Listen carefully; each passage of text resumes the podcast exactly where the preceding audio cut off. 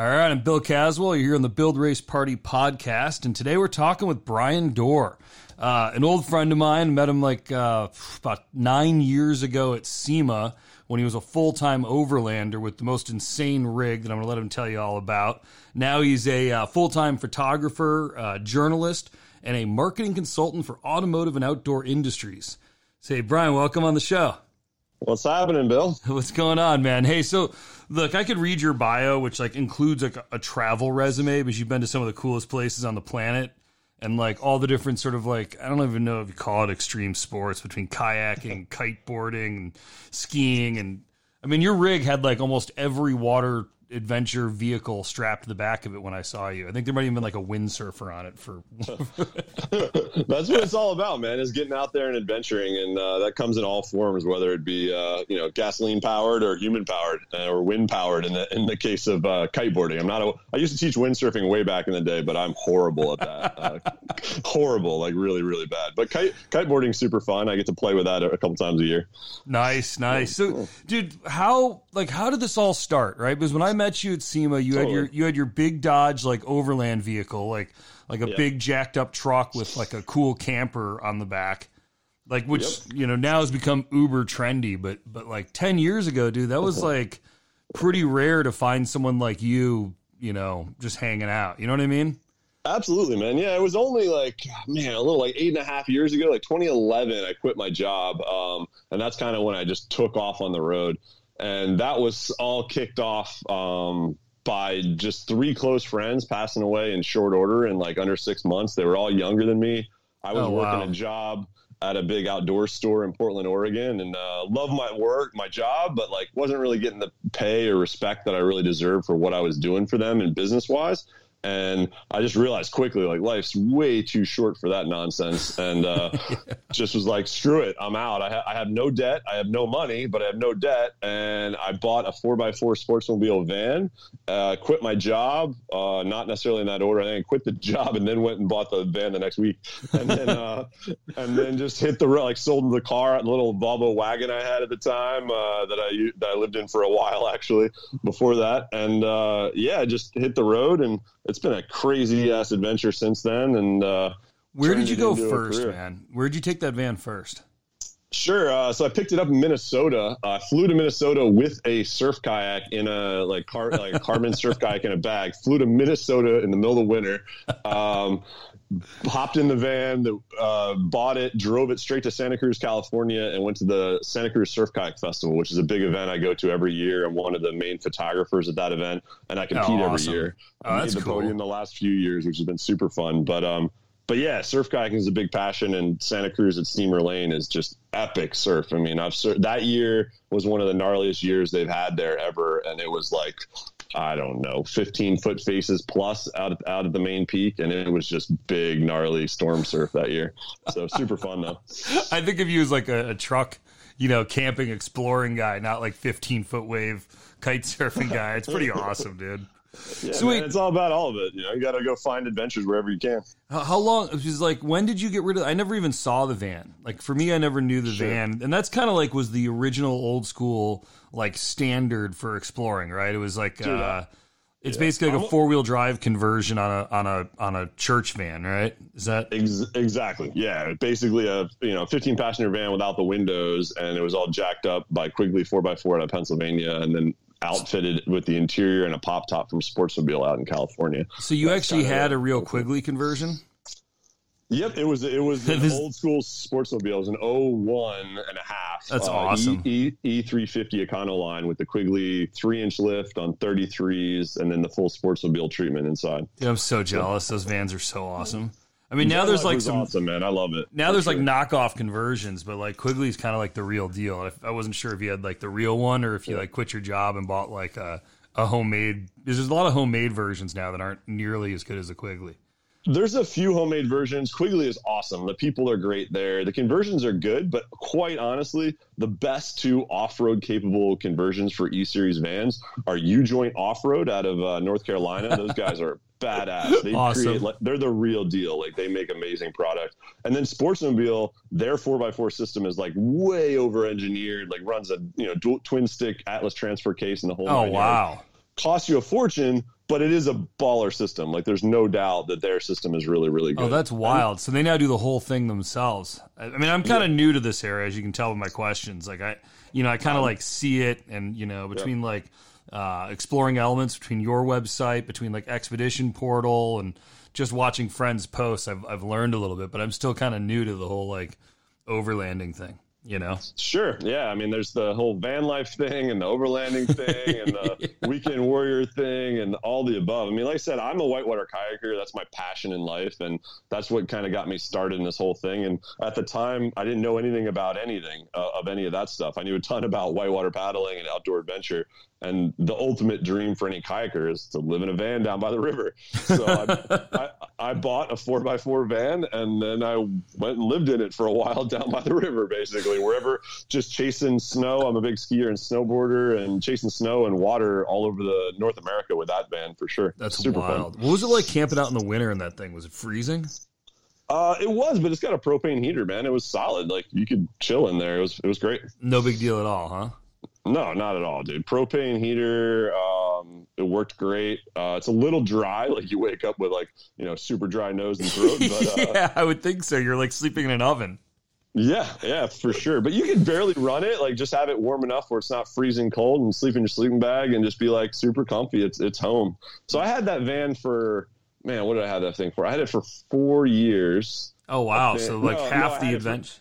No, I had it for two and two and a half years. Two and a half years, and then I, I lived in it for a little bit and sold it to buy my Dodge truck that I did a full custom everything conversion on. Basically, like a sailboat box on the back, so a full composite box on a pit three point pivot system like a Unimog has. It had a full pop top. Um, Wait, so your had- whole camper pivoted on your chassis? It was like independently sprung? Uh, no spring. It, it literally had two solid mounts up front where the original um, mounts for the truck bed were, but those Mhm. were super heavily reinforced and used a uh, like a rubber isolator. Okay. And then made a custom uh, pivot, central pivot in the back with like a swing arm. So it basically was it was exactly like Unimog. Unimogs have their whole chassis flexes under it, and they have a three point pivot on the back for the box or whatever you put on them. Oh And, wow! um, Why is that? Just so when you go like a massive articulation, you don't rip your box apart. Uh, that, but mostly to keep the box relatively flat when the truck flexes. So when you're off road, like all the wheels droop out, and then the frame tries to flex, and That's then what the I mean. camper tries to flex. Yeah. but it keeps the weight and everything pretty flat. Okay, but not so much like for like so it's flat when you're sleeping. It's more like flat so it doesn't like rattle the thing to pieces. Absolutely, it doesn't help at all when you're sleeping. You still got to park on a flat ground, Yeah. or uh, run, you know, put MAXTRAX or leveling blocks or something like that under the tires to you know level things out. Right. It's just so that like basically the frame doesn't rip that box off its hinges while it's like Yeah. articulating around and going over ruts and rocks and all that kind of stuff. Totally. Okay, and cool. It just keeps keeps it from slamming side to side too. You want it pretty quiet, so you don't have big. You don't want to upset the chassis when you're in some awkward off road position. It's Right. The same as racing on the track. It's all about you know keeping the chassis quiet when you're doing crazy stuff with it. Yeah, and then also so you don't like open your cabinets and find out your glass is smashed. well, you got you got to secure everything. That's rule number one when you go uh, off road adventuring in any vehicle. Is like everyone throws everything in the back seat and stuff. No, no, no, no. like when you wreck, all that stuff's coming through your head, through through the windshield. Like lock everything down. Everything needs to have a place. It needs to have a home. It needs to be padded.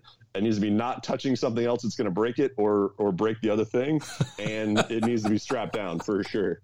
yeah, I uh like little side story. My friend Paul Donlin was towing up to Snowdrift with his rally car. And you know, you're on a road trip and they're just hanging out and they got stuff all over the dash. They got like I think his brother's Oh, yeah. working on his laptop, like you know, they've got stuff all over the seats and they hit a massive ice patch and left the highway at like 70. Well, they went into the center median with like five feet of snow. They lost like everything they owned. Like they crawled around digging. It was like it was like a total yard sale, like back ski powder skiing. Like nothing Yeah. was attached. Dude, they lost so much stuff. Like laptops out the window, like wallets, keys, like everything just ejected out every window as they rolled the thing over a couple of times. Yeah, well, it's better to have it go out the window than through your head, dude. I No, had, that's uh, that's true. when in college, way back in the day, I had like a POS old Plymouth Breeze, and I, I went from Rhode Island up to Canada to do a ski trip, and I was solo, and it was gnarly weather, and I got across the Canadian border, and a semi, I was doing like 15 mile an hour, like it was like two feet of snow on the road, not plowed. I'm in like this pile of crap front wheel drive, small car, yeah. and the semi at 60 mile an hour in untracked fast lane, like on divided highway, blows through the driver's side of my car. Whoa! Um, like the, nearly it, killed it, you it blew both tires right away on the driver's side, threw me into the ditch. I, was, I stopped like a foot from a, a huge boulder because I managed to wedge enough snow under the car by turning it. Yeah, and, uh, totally. Like, uh, but I was in like a t-shirt, like jeans, chilling. I'm on like a 10 hour road trip and my snowboard and all my crap I had thrown in the back seat because I was in a hurry to get out of the house. The snowboard and everything came over the seat, like hit me in the head. I had like, you know, a cut in my head and I was all bruised up. Yeah. But it dude. was fine. It was no big deal. The car, and then the worst part was they didn't even total the car. I had to go back and get it like six months later when they fixed it. It was nonsense. You're but, kidding me. Nope. And there's no fault insurance in Canada. So even though the guy like drove through me for no freaking reason, uh, I had to pay my deductible. Like my insurance covered it, but yeah. that sucks, dude. The joys of road tripping in Canada.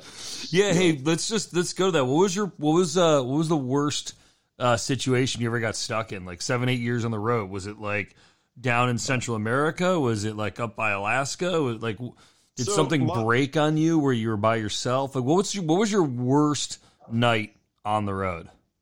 Man, I don't know. Worst night on the road. Or most frustrating. There's got to be one that was yeah. like lonely, where you questioned why you were doing this.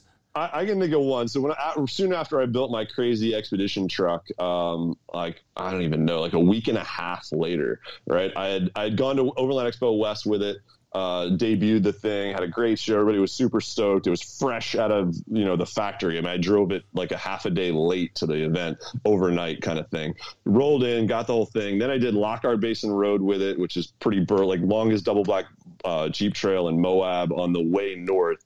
And oh wow! I was I was headed to Alaska for the summer, so I'm going to like explore Canada. I've never been to Alaska. It's my 50th state. I've been to every other state in the country, and I was like, I got to go check yep. it out and and finish. Can- and then I was going to drive across Canada. So I got up into BC pretty quick. Like after Expo West, we ripped up through the Northwest, got into BC, was uh, near Bralorne Mine. It's like middle of freaking nowhere, BC, off the um, Sea to Sky Highway and it's all gravel roads. It's, it's, relatively easy terrain, but it's in the middle of nowhere. Like there's no gas, there's no nothing, and there's old mining towns. So we were going up in there to camp and enjoy and just take a different way than on the highway. And I'm just all of a sudden I'm hearing this banging noise in the back of the truck, and I'm like, "What the hell?" I pulled over like three times just check, no, there's nothing. everything's strapped down, everything's like the way it should be, as far as I can tell. And then I go over this big bump. I mean, I, I don't drive slowly, no matter what yeah. vehicle I'm in. So I'm doing back roads at 65, like in gravel, with this like you know 10,000 pound fully loaded truck um, with and, lots you know, of suspension, though. I mean, the thing is built properly it had no lift, but it had full uh, two and a half inch icon remote reservoir, CDC yeah. valve, shocks, all tuned out properly with 33 inch wheels or tires. It was it was well sorted for sure, but it's, it's still a heavy truck. Yeah, um, had custom springs in the back, Hellwig spray, uh, like sway bars, helper springs, all that. But anyway, I go over this big bump and I hear this kunk kunk, and I'm like, what the? And I looked in my rearview mirror, and I could see the camper like flexing and rolling, and I'm like, what the? That's not cool. So I pull over to the side of the road, and I I still couldn't figure it out, but I started crawling around under the truck, and one of the camper mounts had rusted through and cracked through the mount, like one of the two solid front mounts. Oh so it was wow! Attached at two points, one of which was the the pivoting point in the back. So the so I'm like, well, what the f do I do? I'm in the middle of nowhere, and I've got the thing like swinging in the breeze. Ratchet um, strap it down. Well, yeah, but you can't. You would break the composites. You would break the the roof has aluminum edging and is a is a on electric actuators and expandable. Oh, so that's right. Put, so if you and it had solar panels and stuff covering the roof, so there's no way. Like I believe me, that was the first thing I thought. I like I got plenty of cam straps. This is not a problem. Right, just like, throw it around the whole top and snug it down. Yep, not an option. And then there's the way it was glued together and welded and everything with the metal framing under the composites. There was no way, and there was no way to get to the bolt that was holding it to even undo the bolt to put in like a bigger mount or anything. Right. So I, I managed to get the nut off of the, the bolt, and then I, we, what happened was we pulled over to the side of the road. I found Uh-huh. a flat spot like a little further forward. It was late as shit at night, and there's tons of mosquitoes. I'm in the middle of nowhere, so I pull over to a flat spot. And Can't I'm you like, just hang out and go to sleep and be like deal with it in the morning? That's exactly what I did. We made, a good, we made a good dinner, went to bed, got up in the morning, and I, of course, didn't sleep much. I'm up all night going through every tool that I have in the entire vehicle, every spare part, trying Right. to figure out a plan.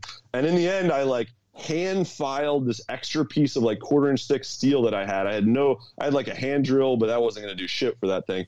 I drilled it out a little bit and then used a hand rasp. Got actually had tendonitis for two weeks afterwards, um, and made the hole big enough in the piece of metal to basically build a bigger bracket. Um, and then bolted that down, and I ran it. It worked fine. I ran it like that for like a year and a half. Oh that. wow! No so the, problem. the bracket bolts into the floor of the camper. Is that the way it works? There was a no. So the the the floor of the camper's composite, and that whole thing was glued to a one inch steel frame, and then four bolts at each, uh, one bolt at each corner, and that bolt went down to the brackets on the frame as well. But Okay. there was no way to access the top of the bolt. Yeah, it's up Um, inside the frame that's glued to the composite. Exactly, which is a horrible design. Which you know, prototype camper, that shit happens. totally. um, so the, the it was actually the the bucket on the frame that you usually attach the truck bed to. This truck had rust. Again, I will never ever ever buy a vehicle with rust on it ever again. Like I, I yeah, it was a time crunch thing and was a huge mistake. But it had rust and it it cracked through. So basically, what I made was a massive washer out of this random piece of metal I I to, to make the hole that had cracked bigger and enough that it held it solid. And the and piece like- that cracked was on your frame, not on the camper. Right, exactly. Oh, I totally, I totally get you now. There's like a stud coming out of the bottom of the camper, and what it went through was just non-existent anymore. Exactly. So I just used a huge washer. It worked for like a year and a half, and then I had it professionally fixed. And we we like jacked the camper up, ripped, cut off both buckets that were originally on the camper, and made them out of like quarter inch steel welded to the frame, and it was never going anywhere after that. Yeah, exactly. Did it all like super, super strong. Yep. Absolutely. Mean, that's So- pretty cool. That was your worst night. That's not so bad, dude. You know what I mean? I mean, that was the most frustrating. You Yeah, like where you're like, how are we going to get out of here? Because you're in the middle of nowhere, your thing Well, I'm broke. I'm a week into it in my brand new baller camper that I designed, and I'm a week into it, and, and the camper literally tries to separate Well, from the truck. Like, yeah, okay. cool. no, that, that's a good You point. know, it took like a day to get back on the road in the middle of nowhere. I'm not a mechanic. I suck at being a mechanic. I know enough at this point to like get my shit together and get back on the road because I have to. I've fixed so much stuff over the years. yeah, I bet. I, I am not a mechanic. I don't enjoy it. I'm not into wrenching. I love to drive and use these toys on, to go. And that, you know, it is what it is. Like you got, you have to know basics. Otherwise, if you're in that situation, you're just screwed. Right, exactly. Yeah, like you need to be able to change an gonna worse. alternator, change a starter, like Absolutely. diagnose electrical problems, Yep. uh, at- change at least- belts. At least know enough to pinpoint what the issue is. So then you can like call in on your satellite communicator, like, Hey buddy, I know you're a mechanic. You know this shit. How do I fix this part? I'm pretty sure this is what broke. You know what I mean? right, exactly. And then, you know, send them a picture and they'll tell you how screwed you are. That's, that's one of my rules for overland travel, especially international travel. Everyone's like, well, you got to know all these mechanical things. You got to know how to fix your rig. And like, bottom line, no, you don't. Bring all the tools that are specialized for your vehicle Yep. and know the basics. Yep. And then wherever you are in the world, there will be mechanics that can work on mechanical stuff. They know their stuff. And if you have the tools, even if you're in the middle of nowhere, you can find somebody that can like help you fix it, even if you don't know how to do it. That's actually a really good point. Like it's not that complicated. Like people that are good mechanics are good mechanics. Like even if they've never worked on that that that engine specifically, they can look at it and go, "Oh, that's the starter, that's the alternator, that's the whatever." Okay, well, shit, I don't have those tools, but I do because I brought them with me because I know my truck. Yeah, no, you're exactly I don't, I don't right. know how to fix it. No, I mean, I mean, dude, like you know me, I know cars like pretty well, but I don't know a lot of random stuff. Like I never really had like old engines with like distributors and carburetors and stuff. It's always been like modern BMW junk. And our stupid Scout broke down in Baja in the middle of nowhere.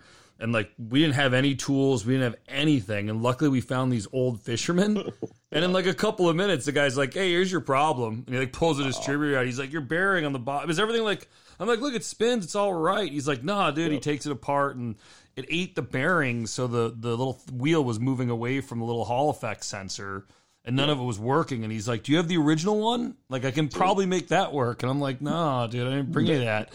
And, and the guy got so upset at me for not bringing like some basic spare parts that like that like that motor should probably always have with it. You know? Well, well, that exactly, and I, I, my my story on that is I I'm also a motorcyclist, so I love adventure motorcycling. Yeah. I did a big trip through the Trans Labrador, the Maritimes, and the Trans Lab up in Canada on my moto solo in September. I don't know what like- that is. What's the trans uh, lab? I'm sure if you're like an overlander, these are like words that get thrown around campfires, like no big deal. but but in in, La- in the province of Labrador, like Okay. way up in eastern or uh, Canada, there's uh, a one highway essentially. like there's no other roads, and it's all for like the big hydro projects and shit like that up there. And right, I think as of like last year, it's fully paved now. like Eastern, like the one that goes around the top of Maine, Yeah, like it's it's like to Nova hundreds of Scotia kind of thing.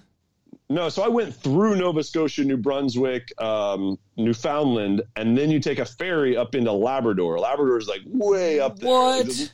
It's, just not like there's one pro, uh, territory above that, and I've never been there because you can't get there by car, by car. It's not Nunavik.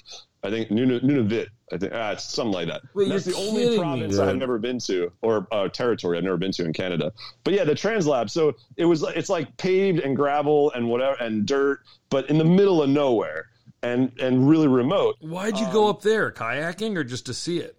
No, no, no, on the motorcycle. I know, no but like, um, I mean, yeah, no, I know, you can't put a kayak on your back. I guess it's I've, I've thought about it, but it's not a good. idea. Uh, just to go I- see it, just to go to like the farthest north roads you can. I, I had never done any of the Maritimes. They were the only provinces I've never done in Canada. So Okay. now I've done all 50 states and every single province and every single territory in Canada, except that you can drive to because I haven't been to Nunavut. Dude, that's Um, nuts. But uh, yeah, it was just I took off for a month from uh, my parents' place in Maryland. I hopped on a mo- I bought a moto. A week later, I threw my shit on it. Drove five thousand mile round trip in twenty. I think it was twenty six days. Twenty three of which were rainy. But on the middle of the Translab, it's a known issue. KTM 950 Adventure. The fuel pump is a piece of crap. The contactors on it go out constantly. I didn't Okay. know. I bought I bought a bike and took off. Whatever. Right? Would you buy a brand new? No, no, no, no. I can't afford that nonsense. Right. So you you bought a used KTM and then Yeah, just yeah. did five thousand miles on it. Like, just it'll be fine. 3,000 miles off pavement in a 5,000 mile loop over like 27 days. Got super sick in the middle, a bunch of other stuff. I like met a guy that lost half his leg, retired like motorcycling. Just he had hand controls on his bike. He was awesome. Like I traveled with him for like a week and a half of the trip. It was awesome. But anyway, the the bike, the fuel pump went out. Right? Okay. It's snowing. I'm in the middle of the trans lab. Right? The bike Oh won't start on the side of the road. I'm like, what the f am I going to do? I didn't know what it was at first. Like I figured it out eventually. But these guys, they wouldn't let me. Like they pulled over the one truck in like three hours. They pulled over, and these two like 350 pound dudes that worked at the local dam helped me load it up into the back of their pickup. Like we picked up this 450 pound bike, chucked it in the back. Probably weighs more than it- that with all your gear on it too. Oh, oh, it was like 600 pounds. We won't, we won't talk about that. uh, I stra- I, they had no straps or anything, so I strapped it down with some straps I had on the bike from Mosko Moto. It's like for towing and strapping your crap to your bike, and they make cool stuff. But anyway, strapped it down to the back of their thing, hopped in. We went 40 miles to their little mining village thing or dam project village. It's like a full company town. No mechanic, one That's gas kind of station cool. no tools. They wouldn't let me use anything. They have a tiny, tiny like hotel, restaurant, post office, general store, school, all in one building because that's like the only public building there.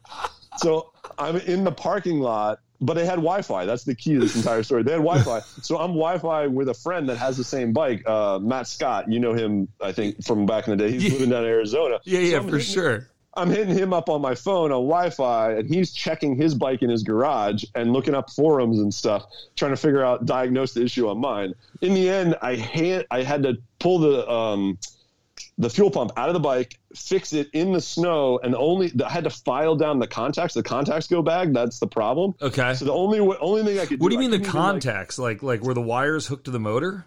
there's two little brass contactors in the solenoid on the end of the fuel pump. And Why? They have to touch uh, because it's a KTM, man. Wait, but, but why the wires from the battery go into the into the the fuel pump? Why are there contactors that wear out? They start like to to turn the fuel pump on and off, like for the ignition. I guess is like a I don't know. I, I don't know. That's the deal. It's got a contactor on the end. The wires go into this contactor. Okay. The contactor has to uh, touch properly, or it doesn't work in the solenoid. So I, I had to. I mean, usually the wires just go in. It goes to the brushes, and the brushes turn on the stator, and the thing just works. Dude. I'm. I'm I don't know. I'm gonna go look. I'm gonna go look this up. What I've done. I'm so curious now. Okay, so yeah, how'd you file them down? Like, do you like a nail file? I, na- nail clippers. Yeah, file in my nail clippers. Right, You know? Forty-five minutes later, like, because I couldn't break. It has this little brass thing, and you you break it, I'm screwed. Like, yeah, I'm if it breaks off the little plastic housing or whatever it's, it comes out of, you're done. I'm like 1,200 miles from a real town, and Yeah. there's no way. Like Amazon's not delivered anything, so I'm not Yeah. getting a new part. Yeah, So, dude, I yeah. fixed so many stuff with that little nail file thing on a pair of clippers. So that was my first guess. Was like, all right, you got a nail file with you? That's that's awesome that you've done that. I've never heard of anybody else doing that. I had no, I had plenty of tools, but I had no files. Yeah, me now- neither, now I- dude. Now I ha- now I carry a file in my motorcycle toolkit. By the way, yeah, I've used it to clean up uh, exactly what you're saying, like corroded electrical contactors. You need to like. I mean, you can use a flat blade of a screwdriver usually and scrape it, but it doesn't. Yeah, it would- it yeah, doesn't maybe. work that well. You need, This you know, was when like it's. really fragile. Like this little stupid thing was so gnarly. so what do people yeah. do? Just carry a spare pump with them and just swap them when they go bad? Either a new uh, a new pump or a new, which is kind of heavy, or a new just um, solenoid for the end, like the the little. There's a repair kit you can get, you can get, or what I did was bought a full new one, Uh-huh. installed that later, and then I fixed the old one properly, Right. And I just carry around the little extra part for the end. So you got to rebuild it in the field, but you don't like it's not that big of a deal. I can't haven't had believe a that there's since. solenoid contactor thing. It sounds really like a stupid design. I mean, Well, what do I know what I'm it- talking about? But it just it's, mean- it sounds like a nightmare. Like It is, but the 950 Adventure is it. You know, it's a high it's a high strung desert Dakar race bike that's street legal. I mean, they built it has dual tanks on it. Like, who the hell needs dual tanks for a road bike? But That's pretty in the middle of the desert. If you wreck on one side, the theory is you turn off. Like if it rips that fuel tank off or punctures it, you still have the fuel tank on the other side, and you just turn off one side, and you still got fuel. that's kind of So awesome. It's cool, but it's a pain. Like, you go to the gas station, you got to pump two fuel tanks. Like it's stupid. they don't they don't like bridge internally at all. They do at the bottom, but not like total. They're totally separate. They bridge into the fuel pump essentially. Right, right, right, right, right. So like when one drains, does it automatically just they, they drain together, but it just takes them off both, right? If you, if you leave them both Right. open, but the one but they won't transfer from one to the other. No, no, Why no, doesn't not someone just put a little like transfer tube that you could shut off at the same time you close it? I don't know. Isn't that funny? Those are our cool bikes, though. Those KTM adventures. Is that hey? While we're on bikes, like there's that Africa tw- eh, Africa twin that came out that looks pretty awesome. And then I saw someone just built like a uh, CBR 1000 version of the Africa twin kind of thing. Did you see that? no, I haven't seen that particular one, but I've seen similar. Yeah, Yeah, the similar People type. are doing crazy stuff with that, but. The Africa Twin's a great bike. I've ridden it. Uh, they even have one that's like an, uh, I think the DCT transmission. It's like an automatic transmission on a motorcycle.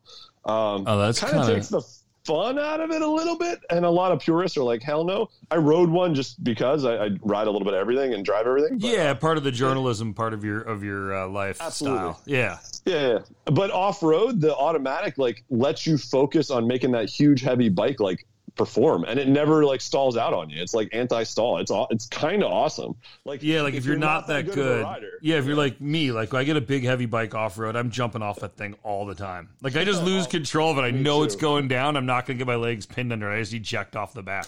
Like Absolutely, I'm the same way. Dude. I, I would have completely snapped legs a million times if I if I was running hard luggage. I swear by soft luggage, my legs oh, caught under there a million times. Oh yeah, dude. Yeah, I, I, I foolish. My friends went on like a um, motorcycle safari in Kenya, and I honestly had only ridden like dirt bikes and or not even dirt bikes. Like my dad would go to work, and I'd steal his Harley out of the garage in high school and ride it around town.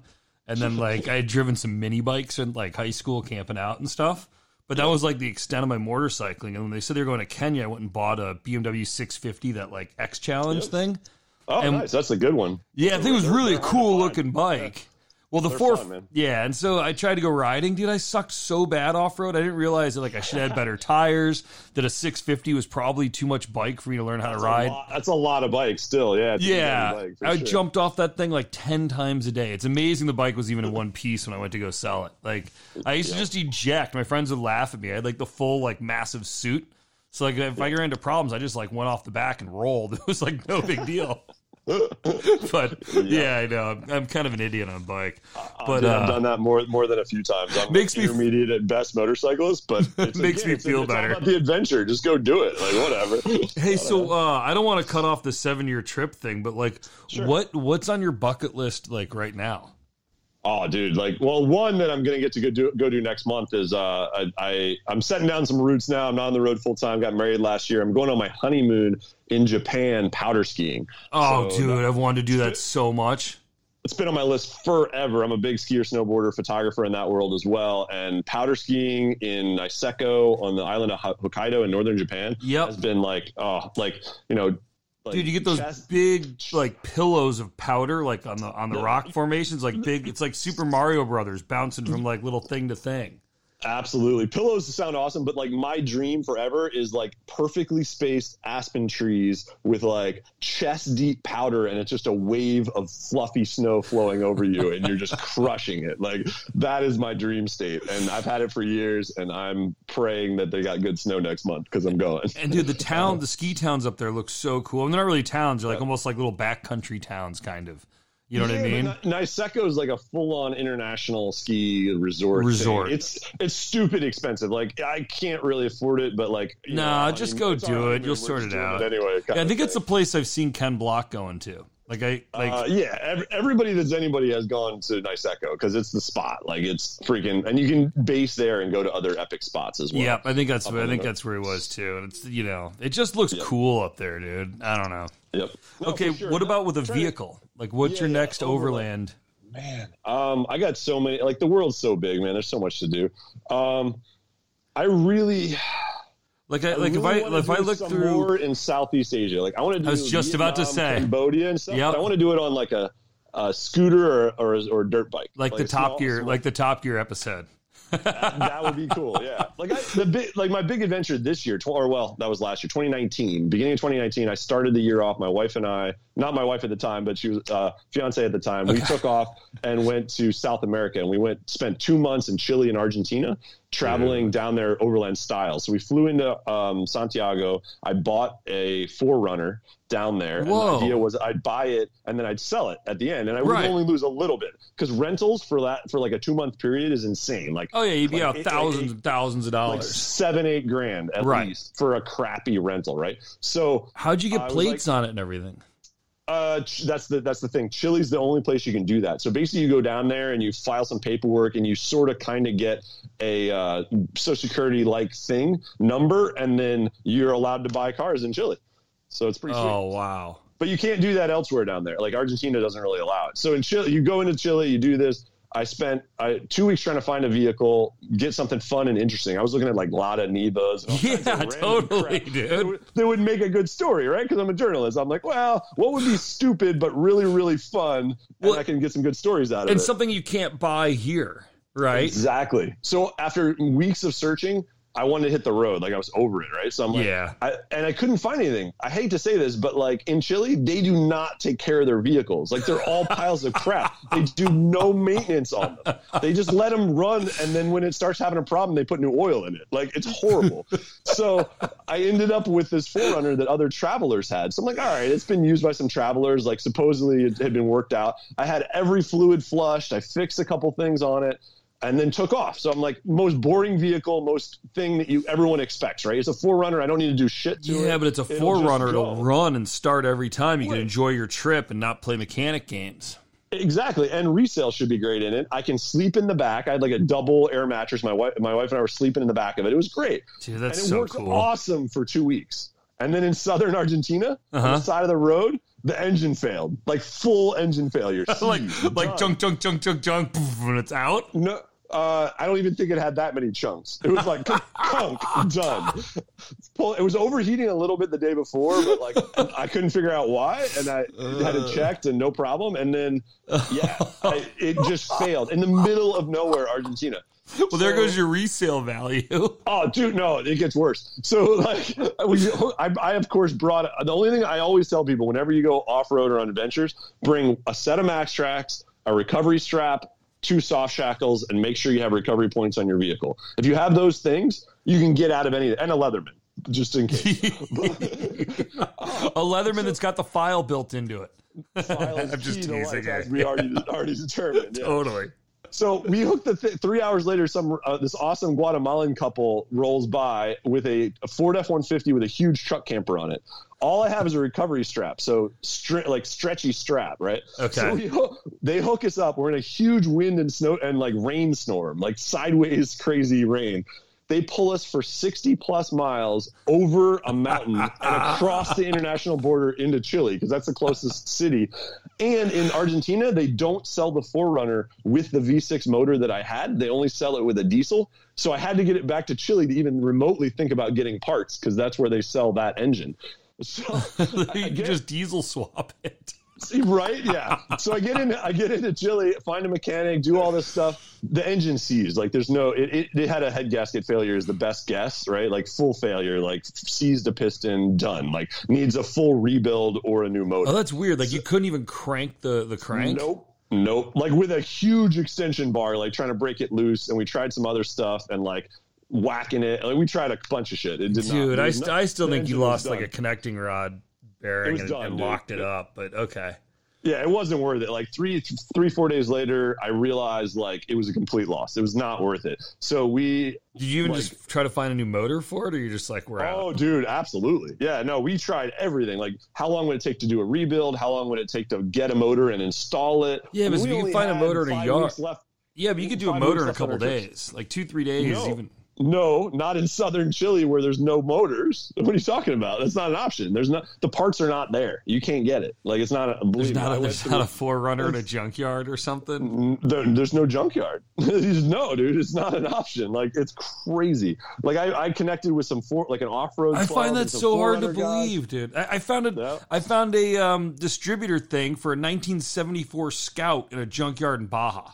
Like, what are the odds of that? You know, like, there's great there's great odds for that because they love the scouts and international scouts in Baja. They're everywhere. Those and those motor and those parts are easy. I mean, I'm no, just con- you know I know they were putting like that engine was like everything ever made, school buses yeah, and weird exactly. trucks and stuff. But dude, it, what if what if you had like a Ford? Would there have been Ford parts down there? There, dude, there was not parts. Like where I was, you could not get this. You, there you, are no parts. You could get part, like I could get parts sent down there. That's not a problem. But you can't get a whole new motor and no, installed in any kind of time or money. Like I would have cost me. The, I, I could have gotten it done in maybe two weeks, maybe, but maybe. And that's the problem. It's Chilean time, right? It's like Mexico time. Yeah, no, I know. We'll just mean. do it later. Yeah, totally. so um, what'd you do? Just sell the car for like five hundred bucks and move on? I sold it for scrap, hopped on the ferry, oh went north, God, and, uh, and, re- and used the scrap money was exactly enough to rent a cheap, tiny, crappy car for another two weeks to finish the trip. So oh my god! So you like lost the grand, full purchase like price. Jeez, like the car's gone. Yeah. So, instead, so, it was the same amount as renting a car, and I had way more headaches. But it yeah, was a but, great story. Yeah, I mean, you had your own car for a while, and you figured out at least how to register one in another country. Like you could go back oh, yeah. and repeat that again. You know what I mean? I don't know if I would, but yeah, I could. Dude, I would love to. That sounds like a fun adventure, man. It was I, amazing, dude. We went rock climbing. I, that was a bucket list too. I went kayaking, whitewater kayaking down the Futaleufú. So I did 24 kilometer class five, big water, beautiful turquoise, wow. like lush river valley. Like that's been it's top three rivers in the world, and I've always wanted to go. I'm a, like I said, I'm a whitewater kayaker. I've been all over the world on. Did you GoPro all this? Like, is there an Exploring Elements YouTube page? There is an Exploring Elements YouTube page, but I did not really GoPro this. I definitely shot tons of great photos, not of the whitewater because I was paddling. I hadn't paddled in like five months. And I hopped in a bunch of borrowed gear and I had a broken finger, so I couldn't grip the paddle very well. And I had and I ran 25k of class five. You know, like so I was I, I was I was busy, not not videoing. no, I, I, I hear you on that, dude.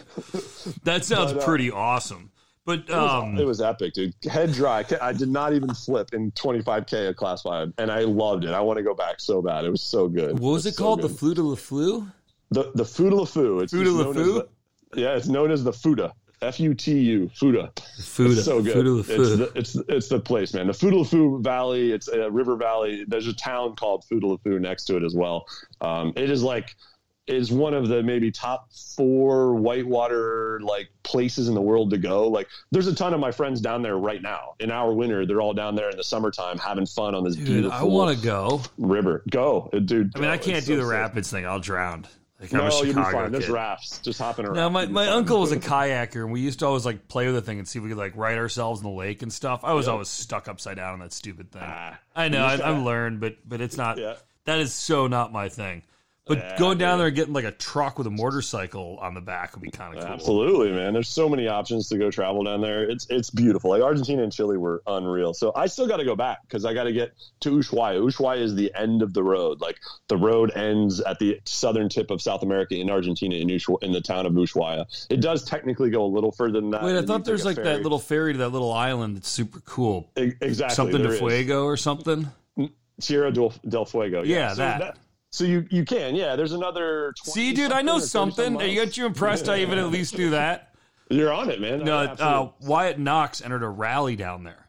okay. Like he flew down there, and some guys had rally cars down in like Argentina, and they put him on that ferry, took him over that island, and like raced on that little island or something. It looked Whoa. it looked awesome. That's the Yeah, only reason why I I understand, know. there's only one road down. We we didn't make it. Another, I was like 80 miles from making it to Ushuaia or something, or 200 miles. I don't know. It wasn't When much. the when the 4Runner blew up, when the 400. Well, yeah, when when we had it towed to that village and didn't get our town and didn't get it fixed. So yeah, it was. um it's such a bummer. there. Like you almost So made it to back. the end of the end of the world, and like Yeah. sixty miles part- short. Yeah, because I've been to the end of the road in Alaska. I haven't done Right. all, you know everything in between, but that's part of my goal in life. I will do a bunch more of that because it's like Bolivia, um, what is it? Bolivia, Ecuador, Peru are all super high on my list because there's epic whitewater, epic hiking. Re- My wife's a really good rock climber, so like I I drag her along in in rafts and stuff while I kayak, and then she drags me along and scares the crap out of me on some rock climbing stuff. Uh, I'm a I'm a good rock climber, but it scares the shit. yeah, Like, me I too, dude. I'm afraid of heights. Rope in the middle of nowhere off some little carabiner. Like I, I mean, it's fine. I do it, but Yeah, I do Man, it too. I know out. it's safe. I know my knots are safe. I know the carabiners are good. I went to like a rock climbing camp thing in like high school and Yep. kind of got over my fear of heights, but it still scares the Yep. hell. I still have these moments that I have to like outthink them. Like, no, Uh, you're you're absolutely. anchored in, you're on belay, like everything's safe, you know, but it's Yep. still like, no, you know. it's whatever you're comfortable with, man. I mean, she's super scared in whitewater because like she's had bad experiences flipping upside on a kayak and and whatever. And most people are like that because once you're in whitewater, there's no turning back. Like you're in the rapid, right? Like you gotta Right. run, you gotta get somewhere down the rapid. yeah, you can't, yeah, oh. especially those canyon ones, like where there's no stopping in a, in a little pool and getting out. Yep. And um, but rock climbing, like you can be way more methodical and go, well, I'm not going to reach for that because I'm going to fall, or I can back climb down, or hey, take up on the rope because I'm going to fall. you know, like there's there's way more calculation to it, and I get that. But like for me, I'm way more comfortable in whitewater. Like I love that like super focus. It's for me, it's like you probably can relate as like a race car driver. Like when you get in the zone, like you're completely Yeah. focused. There's nothing else in the world Skiing like that like matters skiing's doesn't like matter that if you're me. breathing doesn't matter if you got a heartbeat like you're focused on making the next turn or making it to the next rapid like to the yeah, rapid yeah. driving race cars and skiing have that same both Yep. ty- same sort of like where you're just so in it that you're like sucking up everything, and it's hard to explain. Like, absolutely you know what I mean? I, I search for that in everything i do in life and that's like i've recently gotten into some performance driving stuff on the track and i love it i'm so hooked I need a, I need a, I need a street. I've never, I'm, I realize that like I'm almost 40. I've never owned a fun street car. I've owned all kinds of cool I think I saw you post about that recently. You're looking at like sports cars, Yeah. and people were suggesting like. Corvettes and Miatas and all sorts of stuff like that. I think that was you.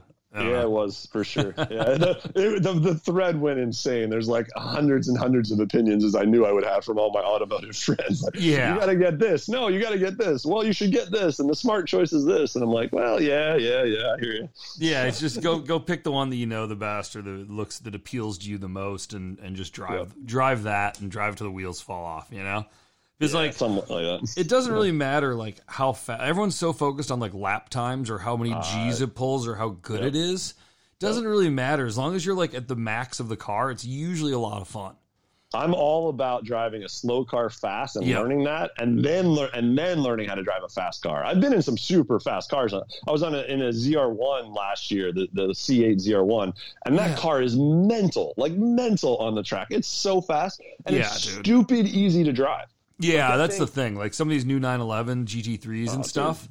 like Yeah. you can you can drive them at like warp speed and like barely even like you miss any skill. It's Yeah, like, you miss miss 'cause when the apex, Over you just, line, you're done. You're like toast. Oh, but even then, like the whatever. stability controls these days, like independently break different calipers. Like they make it so easy to right the car again when you start to lose it. As long as you don't mo- like panic, if you just hold the thing and let the energy settle out for a second.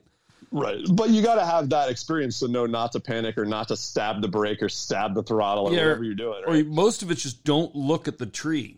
Like if you Yeah, yeah, stare look at the the road, yeah. yeah. it's just like any any other sport, like whether you're skiing or whatever. If you look at the tree, you're gonna hit it, dude. It's like, Ab- absolutely. hey, back Yeah, to cars for a second. Oh wait, what were you saying? Yeah. I was going to say the same thing. That the coolest experience I've ever had in a car on pavement Oh, yeah. is I took the Radical School at Spring Mountain outside of Vegas. Oh, So no Radi- kidding. Radical Racing. So it's a full tube.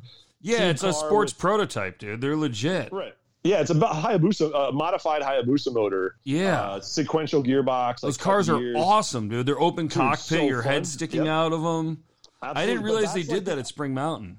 They, yeah, they're one of the like three main radical like sales, distribution, and Yeah. schools and build places in the country. Yeah, The other one's uh, Atlanta Motorsports Park. My friend Trevor uh, Andrusco runs, and they actually do Nice. they do racing there. So once you do the school, I don't know if they do it at Spring Mountain, but you can go They do, pay. yeah. it's like two grand, and you can race for the whole weekend of the thing. Oh, I didn't know that, but that's awesome. Yeah, Yeah. I did like a two day course, and it was mind blowing. It was like it's the opposite of the ZR1. Like it's way slower of a car, except it corners way faster, Faster, totally. and it's all like mechanical. So there's no there's no computer like saving you. Like you're not gonna get sa- if you go over the limit, you're going into the weeds. Like, yeah, or if you like program. stab at the pedals, it actually like changes the weight of the car. Like whereas like everything gets like kind of muted in the production cars, so you end up being a really good driver. I Yeah. learned so much more in that. Thing. I mean, it's a race car, whereas ZR1 is a street legal wannabe race car, right? Like, it's, Yeah, a like- street, it's a street car that's like based off a race car. Right. Like So it's a people that are- different thing. Exactly. Like all the bushings that are in a street car, Yep. they're like Yep. designed so that when you like heavily brake, the the cars get like uh, better alignment for braking, so they're more stable. So like dude, the that- car, yeah. you know what I mean? Like the cars will tow in. Like if you were looking at like the lollipops on the back of BMW control arms, they're designed to flex. So that when you like heavily brake and all the weight goes into them, they like tow in and the car gets like really stable under braking. It doesn't turn as fast while you're doing, you know. Yeah. The But- cornering speed with the downforce and stuff on those radicals is so fun. And then, like, I I, was out do doing that. open lapping with a 360 uh, Ferrari Modena was out there, a challenge car. So they like fully outfitted Ferrari, right? Tons Yeah. of power, the whole nine yards. He would smoke me on the straightaways. Yeah, he because you have a he Hayabusa like, motor. he has eight times the power, seven Yeah. times the power, or whatever, right? But Yep. in the corners, every single lap, I was just in every corner on him. Like I'd have to back off the gas, and then I'd have no momentum out of the corner because the guy was like couldn't, Couldn't- corner that car like as Yep. fast as the radical. Yeah, because So the he radical actually- he weighs nothing. let me pass, and then he couldn't catch me. Like there was no way. It was awesome. I was so stoked. I was like, I just passed a Ferrari on a racetrack, and No, I'm it's not a true. like at all. Yeah, so a couple fun. of corners, you get far enough away at the straightaway, doesn't even make a difference, you know? yeah, yeah. So, wait, hey, I want to. I want to ask you about traveling in cars. But it's something we're looking at like this weird trip. We're probably not going to do it, but it's uh like a tour of Scandinavia in the middle of winter. Like it's like you know, I'm in. yeah, it's like it's like the middle of February. Like friend of mine moved over to Serbia, and he's like looking at those uh the Lada, the what the thing you mentioned, the little The off Niva. the Neva. Yeah. Yeah, he wants one of those so bad, and, and I'm like. Dude, let's just get like a five hundred dollar BMW and go till it blows up, and just come I've home. already done that, man. No, I know, I know, but, but that way, when, when the motor explodes, you just like walk away, right? It's not like an eight thousand dollar 4Runner, you you know? can buy a Niva for like a couple hundred bucks for sure. Like they're all rusted out, like horrible. Yeah, that's the problem. But You uh, can- you can buy new ones, by the way. Like so- lot, the newer Lada Nivas are actually really cool. Yeah, They're not that's even called the Niva. They're called the just the four x four in Russia, I believe. The Lada four x four. Oh, but gotcha. they're really cool. yeah, they look awesome, dude. They got snorkels on them.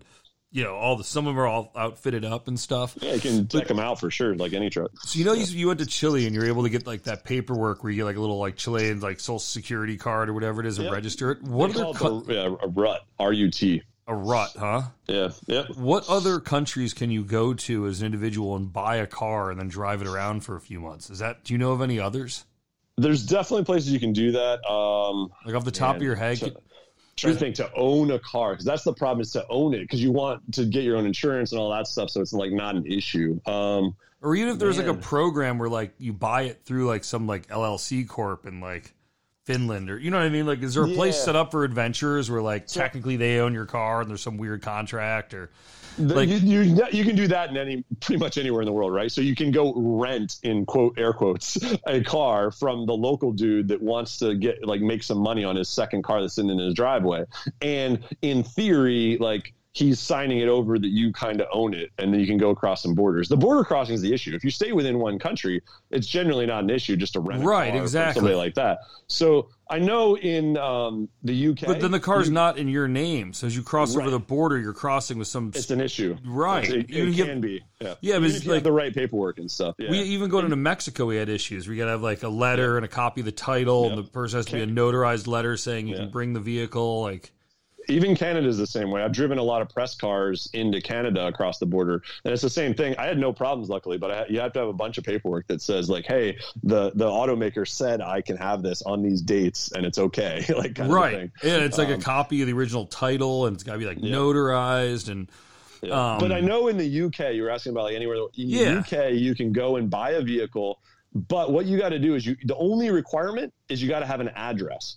So just find somebody that's a friend or whatever, and find like your Airbnb, like can you just get an Airbnb until like the paperwork You- shows up? you you could you could talk well you know you don't have to wait for the paperwork. That's the thing. You just have to have an address to have on all the forms so they can send paperwork or speeding tickets or whatever too you know what i mean Yeah, Like, but how do they validate that the address is real? they, as far as i know they don't well they validate that it's a real address Well, they yeah, but what if you just like got an. Airbnb and just started sending this some random dude you rented his apartment from, like all sorts of paperwork for a That's year? fine. As far as I understand, it's totally cool. Like I have friends over there that have to keep telling me they're like, yeah, just come over and you can register vehicles at my house. Doesn't matter to go like travel in Europe, like Europe and Africa You with that just vehicle. go, you just go into like the DMV and Secretary of State, whatever, and you're like, "Here's Yeah. my car," and and Yep. give them an You address. you It show doesn't. your, in, your passport, your international driver's license, and a UK address. Is that as far as I international know, driver's done it. license thing for real? Do you actually have to have that stupid thing?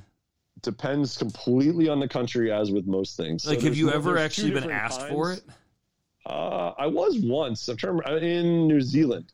Uh, they asked me for my international driver's license. And I had one. I had a AAA, like the one you just fill out the form and pay 15 bucks or whatever. Yeah, they always seem so generic. It's like, why It's even so bother? Stupid, yeah. And it works fine, yeah. But there are other countries that require um, more than that. Uh, like Japan apparently has. You got to have some internationally certified driver's license thing, and I haven't looked into it a ton, but. Um, yeah, apparently you got to have a little more than that AAA card.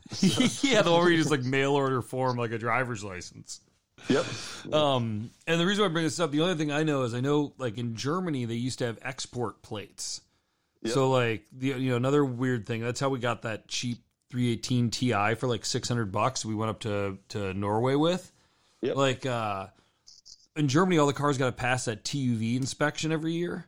And it's Yeah, like pretty thorough, you know. Like it's way more than even like the state stuff in like say New Hampshire or whatever. Oh, way way worse. It's very similar to what they do in Australia. They have our yearly uh, checks like that, safety checks, and it checks everything. So it's really, really, really hard and expensive to keep a classic car plated in Australia because Same- you got to go through all those safety checks every single year. So Same thing in Germany. Down there are amazing that are on the road. Right. the classic Mustangs down there are beautiful because they have to be right to pass these inspections right Yep, so i found this weird loophole where if you got export plates they gave you six weeks to get the car out of the country Yep. and because you were taking it out of the country it didn't need to get the tuv inspection Oh, nice. so all of a sudden there's all these cars all over like whatever german craigslist site i found They're like amazing cars that passed inspection a year prior but like some stuff came up some like rust on the unibody or something and they just Yep. didn't right and so now they're worthless Yep. the people who live in germany can't drive them anymore and so i wired my friends like 600 bucks and they went and bought the thing and put export plates on it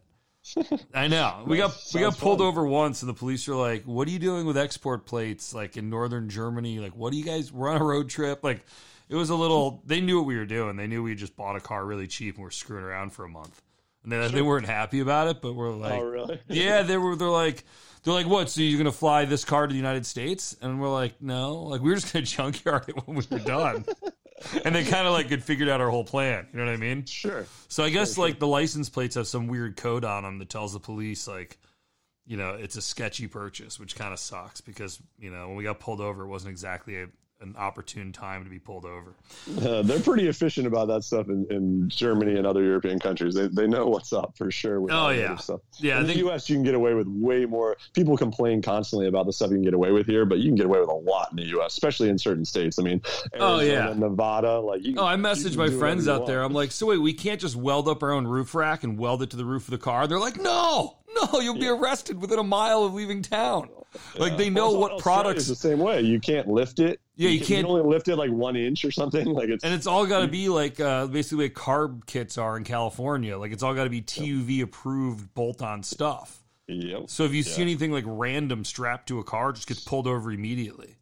yep. Which Yeah, no, is- and, and stuff even has to have like bull bars are huge in Australia, right? Because they hit kangaroos all the time. So you got every vehicle has like a full on off road bumper essentially. Yeah, I've seen and that.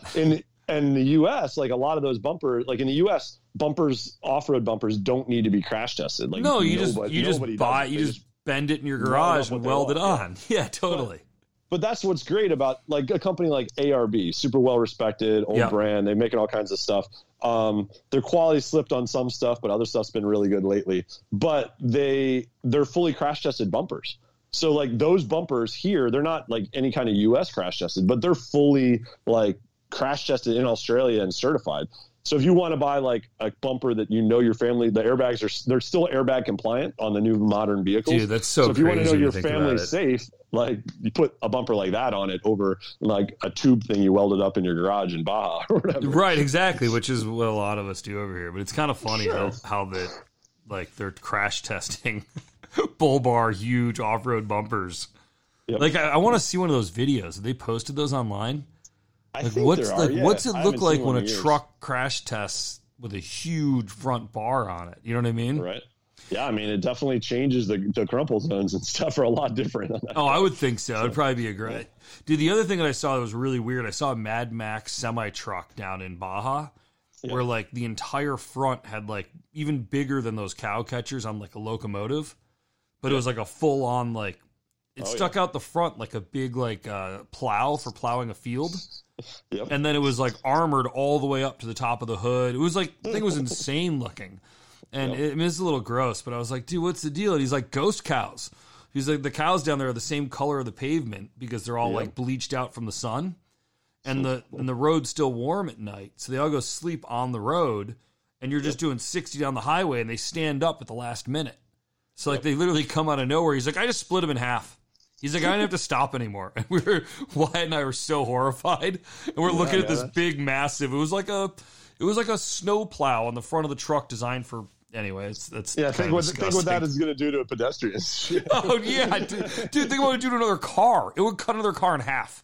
Like what we were looking at was so big, it looked like something out of like Mad Max or whatever. Oh, dude. I, I've been I've been on like State Department do not drive roads all over the globe, and by far probably the sketchiest road I've ever driven, and I've driven it a lot, is the Mex One in Baja. Like that road is sketchy as hell. I, I drive off road as much as possible, or all the back roads in Baja. Like Yeah. the Mex One is sketchy. Isn't it? Like, I've They- been in southern Mexico and Costa Dude, they ran a race down it three years places. ago. They actually the ran. one? Yeah, they ran a, uh, a three day tarmac rally for a thousand miles.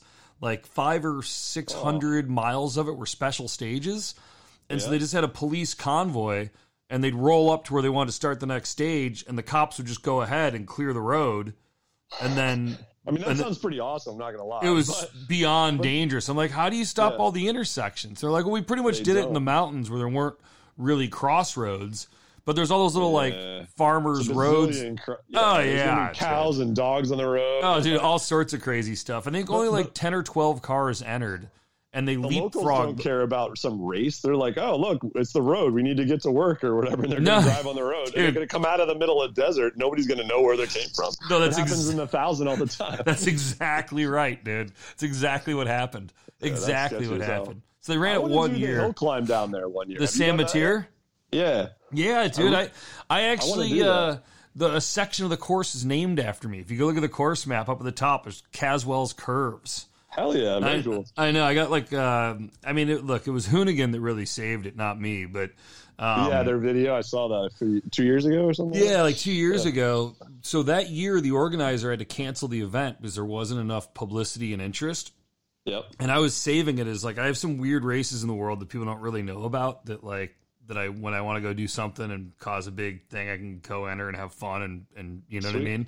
Yeah. And so they canceled and uh, uh, and I was like, no, you can't cancel this thing. Like you just got to stay in it and and then, like it'll it'll grow as Pike Peak Pike's Peak continues to like not be as enjoyable for a lot of people to race. They're going to start coming down and running your hill climb, and it's technically the longest hill climb in the world because of the distance.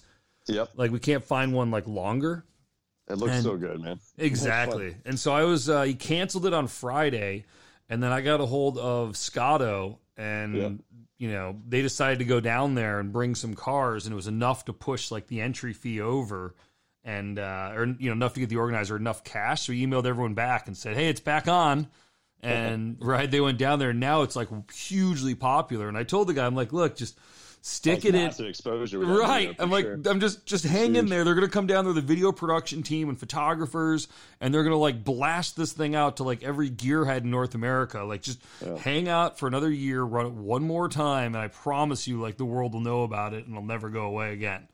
And Yeah. like was, so that, was that the year that like what Sara Price drove it? yeah As, and like, Rhys Millen and Sara Price. Yeah, Rhys Millen and Sara Price went down there and um Dude, she's a badass, by the way. Like she did the thousand this year. What Iron Woman did, and Yeah, she's uh, awesome, She's dude. been she's been killing it. Yeah, I've met her a few times, but she's she's cool. yeah i met her She, at the she drives hard. Yeah, I met her at the Mount Washington Hill Climb, and she was ripping that thing up the paved roads. I wasn't sure how she'd do like up a mountain on a paved road, but girl's fast. Yeah, right. Yeah, Yeah, she's sure. yeah, she's super cool. Wait, so let's go back to uh let's go back to van life, dude. Sure. So like yeah, my crazy ass journey with that, like, so I had I lived in that van for like two and a half years. Realized it had some major issues for me. Like, it wasn't quite off road capable enough. It, it had an extended body, so I dragged the ass of the van in the in the dirt a lot.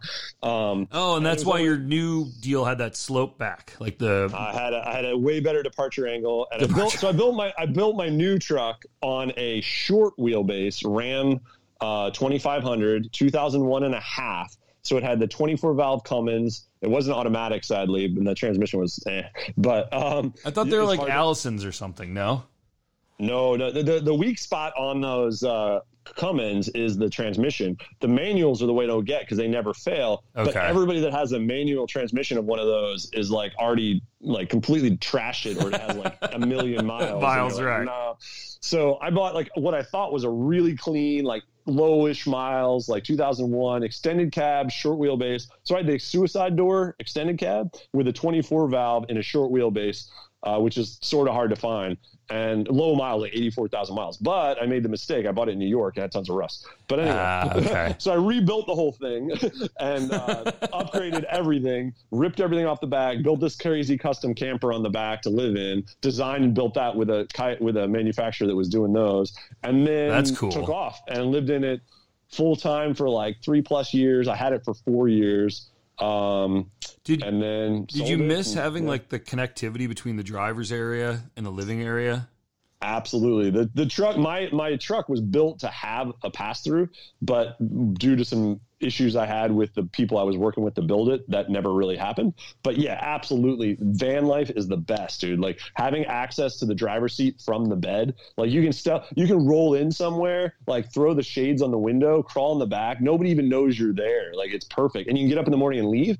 And you don't have to have like a full on campground. You can, I call it stealth camping. Like you can just Right. camp wherever. It doesn't matter because nobody knows if you're in there. It's just a parked van on the side of the road. Now, if you make it all crazy and like have tons of RV stuff hanging off of it, and, Yeah. like, set up camp outside, like Or, or even you know, just solar panels and racks and lights and all Dude, like, that. Yeah, people are like, wait a minute, like they're totally camping in my front yard. Get out of here. Dude, my uh, my friend Travis bought a used, you know, Sprinter van, and it's part of the old FedEx fleet. So like, it had all the FedEx graphics still on it. Perfect. So he just left all the graphics. So everyone just assumes it's a FedEx truck, but inside it's like a full on like living setup, and he just parks Yeah. wherever. And you know, he's going to school in San Francisco, and the rents there are so high. oh yeah, perfect. Right, he's just living in the van. One, So- one of my best friends is uh, Stephen Wright. He's one of the top maybe three or four whitewater like freestyle kayakers in the world. Uh-huh. He's lived on the road full time for many, many, many years. And he has a uh, literally a hostess van, like one of those box truck, bread trucks, and it's Dude. hostess down the side of it. That's pretty And awesome. everyone- he said like he somebody put like a free Twinkie sticker on it at one point. It's pretty funny, but it has the little 4BT Cummins in it, which is super durable and just goes forever. But he's fully modified it now, and it's got like custom flame on the flames on the side of it, and a big picture of him dropping a waterfall in the back. But the inside is like hardwood floors and hardwood on the walls, and like well, and the space in those is it's like as Oh, big it's as you can. Yeah, it's like fully full width, full height, totally oh. square, no curved walls. But dude, those nicer than some apartments I've been in in, in Washington D.C. Yeah, I bet, dude. Seriously, you look at like the Instagram stuff for like van life, and some of these things are pretty amazing. It's also pretty funny to think that like, you know, this is what we were kind of talking about a ways back. Like, you were doing this, and it was like you said, like, hey, dude, stop camping my front yard. Now it's kind of like everyone's doing it. Like, I imagine a lot of these Well, now places now. problem. Yeah, it's like, well, one, it's a little more accepted, but two, I bet you go to a lot of these uh. places and there's like 20 vans all sitting in the same spot. No, it's the opposite of that. So it's not accepted. It's still it's accepted within the community of people that do it, and it's accepted as a thing. But Like, people are make it a more pissed now, right? off because they like know what it is. right? Because all the, the the spots that were epic spots that you could like go chill with like one or two other rigs, like hiding in the, some side street in Santa Cruz, or like I know this spot in Vegas that I've gone to for years, and it's got like it's like 200 yards from like a 24 hour open restaurant and free bathroom and the casino and like it's perfect right for for living on Is the it road the Peppermill at the Uh, restaurant? no, no, no, no, Okay. no. That's no, that's not a good idea. But anyway, uh, That place is awesome. Anyway, so go on. the Peppermill in Reno is a great parking lot. Actually, by the way, if any van lifers want a good spot, it's a great spot. Just don't ask. Just park in the outside of the lot, and nobody will care. But anyway, so in all these spots are. Um, Well, most places totally you can get away with for like a night. You know what I mean? Nope, nope, nope. That's the thing. You can't anymore. Like, because so many people, it's oversaturated. So everyone wants part of this van life thing. Everyone went out and bought a Sprinter, and now everybody wants a place to park it without paying. Well, that's great because I get it. I did it for years, but now everybody knows those key spots, and they're so it's so hard to find a good spot to like really chill and have a camp spot where nobody's going to bother you anymore because everybody knows about it. So the cops come around and go, "All right, like the neighbors said, there's four vans in my, parked in my front yard, and they're all camping. No Like, way. So get out of this residential neighborhood." Like I, so a little trick that's going to totally blow this up now, but. Like if you if you need to go somewhere and you you're like nothing feels right, like the Walmart parking lot doesn't allow you to. In that Yeah, zone. like Not- San Diego and LA, it. it's Yeah, banned it- overnight it parking is. in the Walmart lots in San Diego and LA County. Yeah, and a lot of other places. There, there's a website that'll let you know. I forget what it is, but there, you can look it up to find out which ones allow you and don't. Yeah. But the key is like if you go into a neighborhood, like it's late at night, you're tired, you just want to pull over and sleep for you know seven hours, whatever, and leave. Right? You're not setting up camp. You're just moving through. Mm-hmm. Right. area. Yeah, you just need someplace to stop driving. Right. Exactly. So just pull off into like a neighbor. Look for a church. Oh my Don't god, I was just about to say this. but don't park on their property. That's not allowed. That's private property. They own it. It's private. Like that, you could have a problem. It maybe will be fine. But the key is park on the side of the street next to the church, where you're not in front of somebody's house, Right. and you're next to the side of the church where there's no like you're not going to bother anybody. It's not near a school. Don't park next to a school. That's a bad idea. Yeah, you're the- now the weird dude in a van. banned the- right, totally. No, dude. That's a bad idea. I've done it by churches like that a ton of times, and it's you're on a public street, parked legally, and you're maybe not legally allowed to sleep in your van, but as long as you're not like peeing on the side of the curb Right, or parked in front of somebody's dude. house where they're going to call you, and you're not parked with like 80 of your best friends in the same van, Right, so the exactly. whole street's not lined No, up with a totally. It's just you. delivery vans. Dude, we- Yeah. we were joking around that, like, you know, like I got that 27 foot RV toy hauler thing, right? That I'm going to be Yep. going cross country building like free roll cages for people, like race car Santa Claus. totally. And, and so, like, yeah, here and there you have issues like where to park and, and whatnot. we were joking that we should put some sort of weird like um like religious church thing on the side of it. So that you could just like park in a bunch of church parking lots and they'd probably just like let it go for a night. You know what i mean? Like in Yep. big church parking lots if you had a huge cross on the side of the thing like they'd uh-huh. probably you know they'd probably just assume whatever. And then we figured we just hit every like protected minority group like on the planet so that no cop would ever want to pull the thing over You just got to have it like the Church of the Spaghetti Monster and have like a huge spaghetti monster on the side of the thing. It'd be perfect. yeah, no, but it, it is an issue. Like, um, I always just pay to to uh, stay in the California campgrounds because the state parks are awesome. They're safe and they're like super For sure. policed and like all that. And uh, so I never ever, I'm never ever trying to like dirty park that thing on the streets. But I do see tons of those vans. Like it's insane. Like even the uh, the hotel that I stay in down at the beach, there's usually like two or three vans that pull in late at night and leave the crack of dawn that aren't staying there. It's like hysterical. It's it's a known thing, man. It's but like you said, it's like you see that all the time now because it's so saturated. Like everybody wants to live hashtag van life, right? Yeah, the- they're down there just in surfing, a- basically, the girl, right? The girl in a bikini hanging out next to the truck with a solar shower with a cute little dog next to her, and her doing yoga poses with the sunset. Dude, what is up with that? I see that all the time now on Instagram. Yeah, if you want to be an Instagram fa- Insta famous, you got to do that. That's the whole scene. So Yeah, you just need like a, a little gotta a dog, yoga, you and, a thong. sunsets. You gotta have a thong Yes. bikini. There's gotta be lots of butt. Yeah. It's pretty. It's, that, that that's why I haven't become super Instagram famous because I just don't I can't do it. Like it's just it's just funny to me. I'm like what? Like yeah no. Like my wife I like she's hot but I'm not gonna put her no, in a bikini dude. taking a shower no, sunset. no, no. Like, no. Why? So you can get like free like uh, yoga pants? Like I don't actually understand what they do with those accounts. Like, I, I mean, I don't know. Yep. I mean, I know Yep. some of them I see like they get like you know they just got a whole bunch of new workout gear or something. But like, it's not like ARB is going to start sending you like like bumpers and Atlas is going to be like, here's your new transfer case. I really like that picture of you in the bikini at the waterfall, right? Like, Yep. yeah, I just not, that's not how it works. Although a lot of people think it do it does. That's how that they're like, oh yeah, well I have I just bought fifty thousand followers, so of course I'm a, I'm super Instagram whatever. There I'm is like, that. No, that's that's not how it works. But I, I think Like- it's also like uh like you had a general nature to like or you know in you to go explore, right? And Absolutely, and your yeah. sport or your activity takes place in really remote areas. So it, it, it made sense for you to build something you could like take to those areas and enjoy your sports. Yep. Whereas I feel Yeah, like yeah. some of these van life people, they just got tired of regular life and wanted to go on an adventure, and it seemed like a good idea. Yep. Because there was Which one, perfectly fine too, though. yeah, nothing wrong with them. I'm the glad thing. they got on the road. Like, awesome, they hit the road and they're doing it, and, and have taken the life pictures. Like, Yeah. there's no right way to do it. Everybody's like, well, this is the way to do it. And No. yeah, what we just said is the way to be like Instagram popular.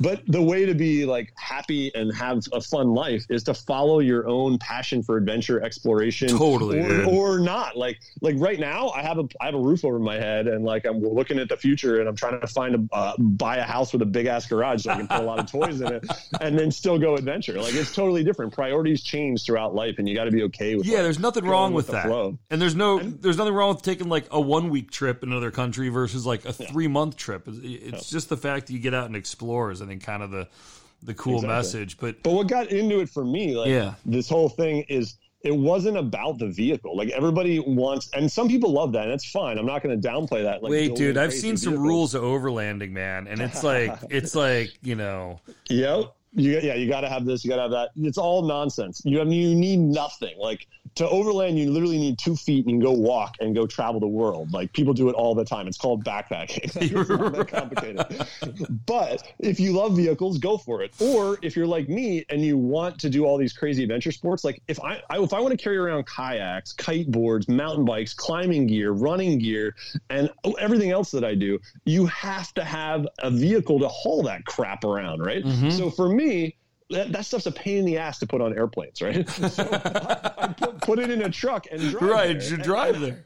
And I can go to more remote areas and I can live more comfortably than I would setting up and breaking down and living in a tent on the ground every day Yeah. by just crawling in the back of my rig. And I don't have to find a campground. That's the biggest thing for me when I try, when I lived on the road. Like if I'm if I got to be across the country in four days, like I'm not going to go search for campgrounds and pay for campgrounds to pass out for five hours. No. I'm going to pull into a rest stop or Yeah. some side Walmart or whatever, Right. pass out and then move on. Like Exactly. And do it comfortably.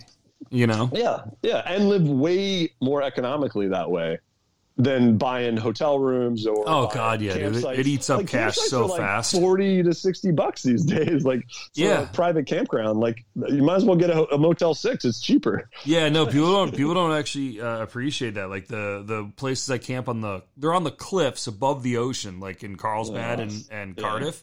So it, it's like the campsites are unreal, and because I Oh, got know that. spots. Yeah, it's Yeah, all- exactly, and and I've got that that rear uh, toy hauler room with the garage door and the lift gate.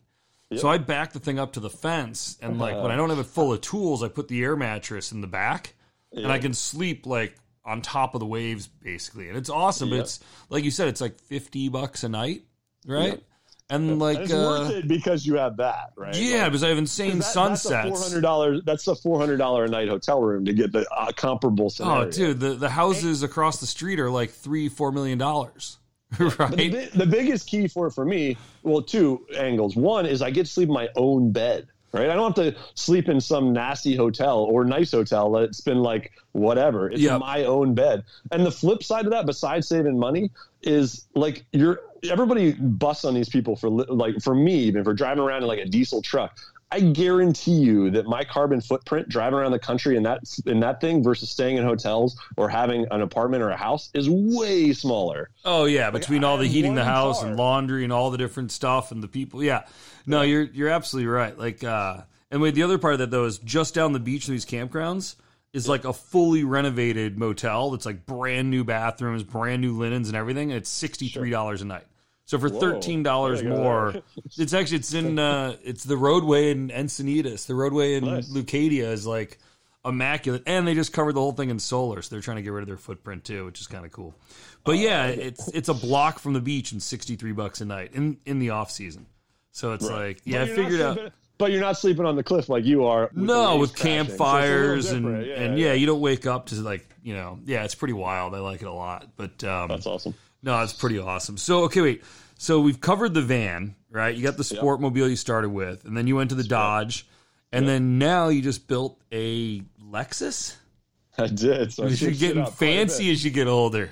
right? Yeah, I had the pink pinky up for sure. No, I'm kidding. No, but you just what you brought it to SEMA. You won an award. Like, tell us about the tell us tell us why and and what is it? Again, it goes back to priorities, right? Like, so I'm not living full time in my rig, but I'm still I'm a full time automotive and outdoor ju- photographer and journalist. So I'm on the road a lot, both air, air air flights as well as driving around. So Okay. having a vehicle, I help run overland events like the Northwest Overland Rally and the Toyo Treadpass last year in Hood River. So I help Cool. run events like that. It's really nice to still have a bed that's not a tent on the ground and have a nice vehicle to do that in.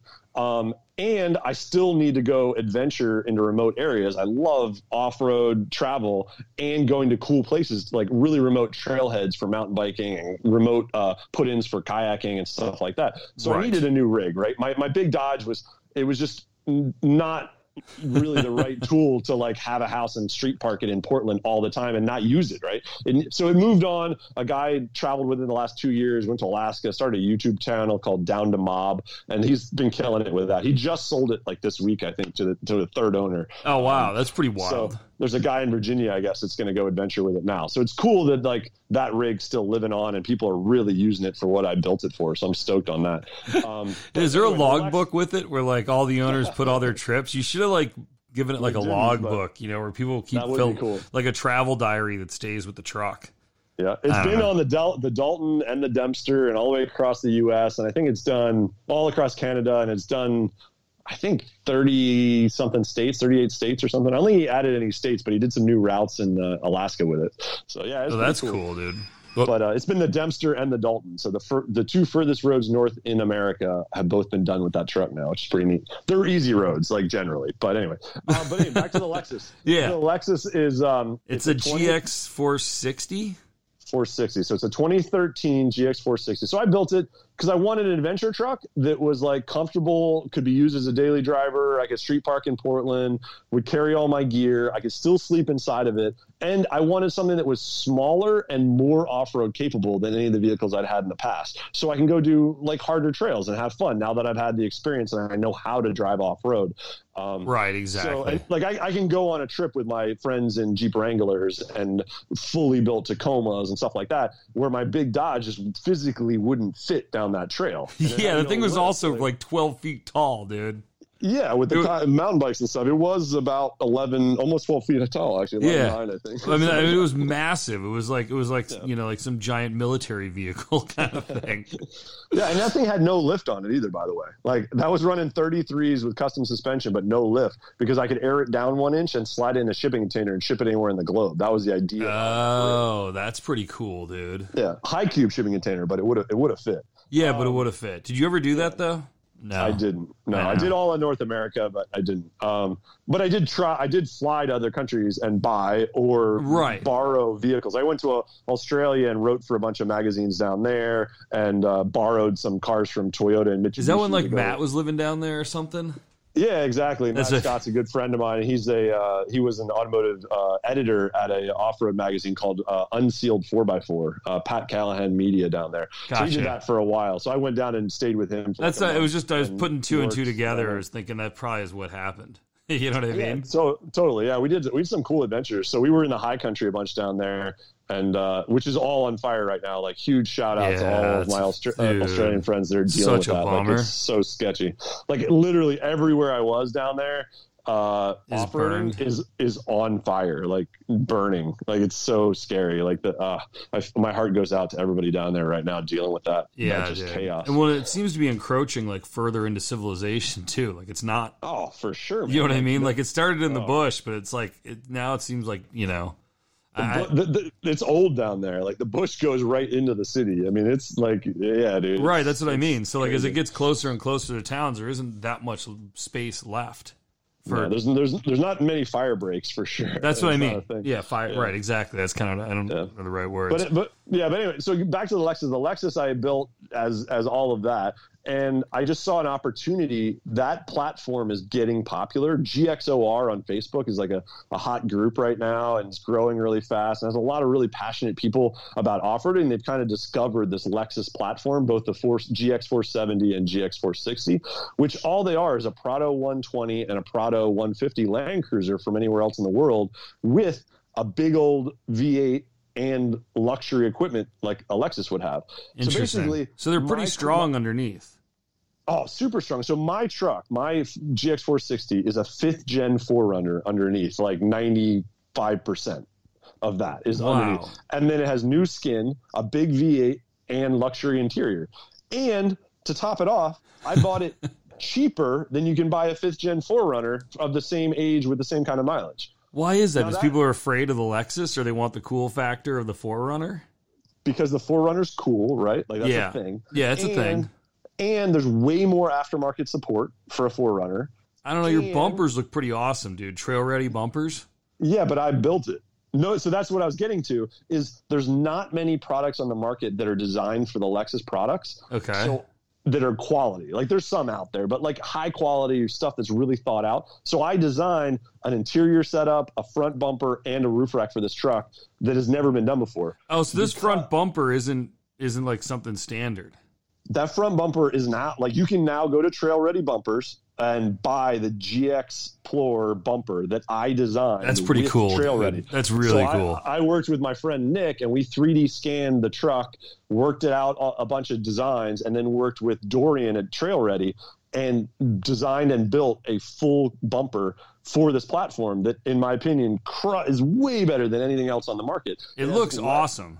I appreciate that. Yeah, it's got way less of a cleft chin look. Like it's way tighter to the truck, but still fits a full Warn 10,000 pound winch and has proper recovery points. So it has a better entry angle, proper recovery points, proper solid winch plate. It yep. has built in lighting. I built into the brush guard a full light bar system in the brush guard, which hasn't really been done as cleanly as we did it. No, it's all really nice looking. internally and everything. Yeah, it looks it's really all- good. It's all it's all- flush and awesome looking. Yeah, it- it's the third, basically the second to third generation of the bumper. Like we went through a lot of stuff to make it uh, like as good as it is. It, that that really curvy body on that truck is really hard to get right with a bumper to make it look right and function right. Yeah. The key is a lot of them out there kind of look cool. But they don't, if you look at it, it doesn't function. Like the bumper I had on there, it had an off-road bumper when I bought this truck, but like the recovery points were bolted on. If you attached, uh, like, did a recovery with it, it would rip that right out of the bumper, like worthless. Like, Right. don't. So like that's that's dumb. If you actually want to use the product, so you got to have it work. It Yeah, but most function. people are just driving around, you know, L.A. in their Yeah, overland exactly. Lexus Yeah. kind of thing. Yeah. By the way, I'm looking. the the run to Starbucks is not the plan with this truck. No, exactly. No, I'm, I'm actually looking for that early bumper, and I can't seem to find it. But anyway, guys, uh, what I'm looking at is uh, is his Instagram page, Explore Elements. So right, it's it's Yep. technically called Exploring Elements, but the the tag for the page is Explore Elements, right? Yeah, exploring elements was too long. Instagram wouldn't take the whole thing, so it's just yeah. That's so annoying. exploring elements, you'll see it. It's my logo. It's bright orange. Yeah. It says exploring elements. Yeah, it's very cool. So and then you can see the Lexus on there and see the build if you're curious. But dude, you chose not to put a uh, camper top on it, huh? Is that so you can put all the gear on the roof? So yeah, so there, everybody loves rooftop tents, right? I, I I have to say I generally I can't despise- stand despise them, them. dude. They hold I- all the lived in them for a moisture. You got to Yeah, seal. You got to seal the damn thing up if it's like wet and There's no it. stealth camping involved ever. Like you said, you're setting up this monstrosity on top of your vehicle. Everybody knows you're camping out. Oh yeah, it folds out, takes up the whole parking spot next to you. Even if you get the ones that just pop straight up.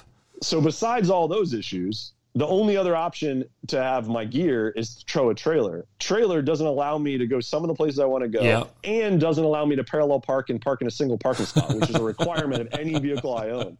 So, like, I parallel parked in major cities with my big Dodge camper. No. It was only 20, 20 22 feet long. It would fit in a standard parking spot. Yeah. I camp in the middle of cities. Like My my RV's 27 feet. Sleep in there. Yeah, it's 27 feet. I can parallel park it into two parking spots. Exactly. So Right. This, Lexus, like the roof has to be for my gear. I carry whitewater kayaks, sea kayaks, surf kayaks, mountain bikes, Mountain bikes. kiteboards, ski gear, like all of it. Right. So, So yeah, what'd you do for the is- the bed? Did you get like a little like board thing that flips over when the rear seats are down, or how'd you make it like flat and comfy? So I ha- I worked with Goose Gear out of SoCal, and we designed a full custom interior sleep platform drawer system. So in the back of the truck, it's two drawers that are designed um, to be the exact right height that a sleep platform can go over the back seat when it's folded down on Okay. one side. Okay. So I only, it's only sleeping for one person. So if my wife comes with me, we have to sleep in a hotel or in a ground tent. And I'm fine. I'd rather sleep in a ground tent than a rooftop tent any day of the week. Yeah. So Wait, the- but wait, why is it only one side? Is it because there's like more um, more storage next to you? So two things. One, I if with it only on one side, I can still have four people in the truck and have my sleep platform deployed.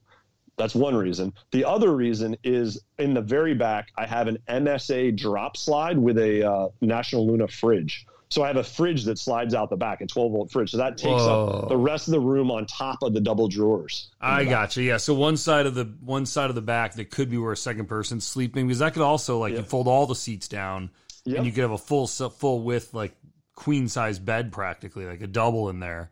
A But in- double, but you, you'd lose all your storage for people and you wouldn't be able to have a fridge in there. But I mean, you just fold the bed back and then put the seats up. Yeah, the fo- the fold the bed doesn't fold. It's not that easy. It's really complicated to make a bed that works properly. So this bed platform, it's like two bolts to take it in and out. It doesn't like. Oh, so you drive around basically with one of those seats folded down like at all times, basically. Yeah, I drive, and but if I needed to go haul like five people or four people really comfortable on a long road trip, and we're not going to sleep in the truck, two bolts, I pull the platform out, and I have full access to all the seats in the truck. Does the platform hinge back or slide back, or do you, you gotta take it out? You, got to take it out. So it's like a big long recovery board in there, almost like a stretcher Sor- kind of thing. Sorta. It- Bolted it's, down. Um, this is like prototype negative one on the sleep platform. Like uh, I've been working with Goose Gear for a while. We got the drawers dialed, like they fit perfect. We ripped out the third row, put a plate system in the bottom, this custom fit to the truck, and then the seats are, are the the the drawer system is exactly the right height and it's like a 60-40 split almost so the fridge can come out and drop down and i can still access one of the drawers fully Oh, that's so cool. it's like it's all really, really functional. Like everything, I like I have to stress this enough. Like, yes, I took it and debuted it at SEMA and I won a top 10 Overland award, but it works. It's not a SEMA truck. Like everything in this truck. I knew you were going there with that. Yeah, yeah exactly. no, it, it doesn't have like uh, Bluetooth drivetrains. Like all the axles are fully connected. and I, I went off roading in Death Valley with my good friend Dan Grec, who just got back from three years driving around Africa in a Jeep. We went across Death Valley for a couple of days uh, together, just taking photos and hanging out and decompressing after being stuck in Vegas at the trade show for a week. So that's pretty like, wild, dude. Yeah, no, I off-road capable. Yeah, I know. I mean, you, you do have a Lexus. You did go to SEMA. You did win an award. Technically, those three things should mean it's not a very capable truck. exactly, exactly. But it's the exact right? opposite of, uh, yeah. you know, go you guys go check out Explore Elements on Instagram and you'll see that. But uh, so yeah. wait, dude. Now you've done all the hardcore stuff, right? You've been all the way down to Chile. You've been to all the states. You've done all the Canada territories, like Labrador. Yeah. Like God knows why. I mean, it sounds cool, but that's awesome. What is um if someone's getting into this for the first time, like they don't have any sure. overland truck, they maybe have a Jeep Wrangler, they maybe have like a stock Toyota, or yeah. even just an F one fifty pickup truck. Where's like the most accessible um trip for someone to do is it's probably on the west coast not accessible but like uh, most stunning. Like if you were to do something uh, okay. easy for your first trip like like what's the uh, the gateway drug for overlanding in like north america? Does that make sense? Like how do you get them hooked on this is it Moab? Sure. Is it? Is no, it? probably not. I mean, I'm just you know you always yeah. hear about the Jeep Safari and stuff. Like, what yeah, do you? So what do that's awesome for hardcore wheeling, and there is some epic off-road uh, overland trips. The Rim Rocker Trail is super fun. That goes from Moab into Colorado, okay. or the Lockhart Basin Road is a little more hardcore like kind of maybe a lot that you don't do it as your first trip, but it's super fun. um, in Moab, uh, you got to have a capable, not, probably not stock rig to do that. But the okay. Rimrocker Trail you can do in a stock rig, no problem. Like have good tires and you're fine as long as the weather doesn't change. Like I did it one time and it got like the the mud turns into like snot when it snows and it's yeah. gnarly and it's all super exposed like off cliffs so like if you slide off the road like it's the end you're so right so, so, go there so and don't, do it, don't do it in winter will always care about the weather. Like I don't care what you're driving or where you're driving. Like conditions matter. Like uh, it doesn't. Yeah, the rest of it's nonsense. So no, number so one true. is to drive out of your driveway and use the truck you have. Totally. Don't, don't, sit in your driveway and order crap on Amazon all day long and like build your truck and oh my truck's not built yet. I can't go do something. Yeah, dude, I hate that. Go do it. Like a stock Jeep or Tacoma or an F one fifty. All the vehicles you just named completely stock off the showroom floor. Like give them your money, drive away, buy it used so you don't care about it as much. Yeah. And go and go use it. Yeah. Like the, so if you But so what do you think the best trip is? Would you would you go down yeah, to Baja? So, would you go no, no, no, no. Because Baja, a lot of people are. It's intimidating. I mean, I, I, guide trips and stuff down there. It's super fun, but it does have some logistical things that you got to consider. Um, yeah, that's true. Country, so you got to. Yeah, and if you don't know how that works with like the yeah, exactly. Yeah. There's some you situations you could find yourself in. Absolutely. If you don't Pretty know, quickly, if you don't know kind of this, yeah, the, the etiquette and the and the way of things. You know? Yeah, that's a good point. Um, okay, so not Baja. No, it's, it's easy. Like the, the, go do the Mojave Road. That's that's the gateway drug. That was actually the first overland trip I did, which is just funny. But um, Mojave Road, actually, huh? Mojave Road. So it goes from like Barstow to um oh what is that? It's on the river, like Bullhead City. Yeah. Uh, okay. Uh, in Nevada. So it has everything. It has one small technical-ish rocks area. It has a lot of whoops. Uh, it's a lot. It has some sand, has some deep sand. It has some two track. It has a dry lake bed. Yeah. Um, it's I forget how long it is. It's only like 120 miles or something, but it takes some time because right. it's got all that in it. And yep. has a ton of offshoot little trails that take you to like old mining towns, and it's got its own little culture. It has a mailbox in the middle that you can like take something and leave something, and you sign your name. That's it's cool. Just, it's like fun and out there, and you only cross pavement twice, but it, but you have outs, so you have two pavement outs. So like I did. Very it. good point. and you got enough people coming through it that you're not like in the middle of nowhere. Like yeah. if you if you just have food and water to sit tight for a day or two, someone's going to show up. And on top of it, cell reception work it works for like seventy percent. that's that's such a huge factor. I mean, it's like yeah. I assume I mean, you travel I, I with a sat phone, right? I don't, but I do travel with a uh, Garmin InReach, so I have a satellite communicator. I can text with anybody in the world at any time. So that thing. It works. It's way cheaper than a sat phone, like exponentially cheaper for the plan and the unit.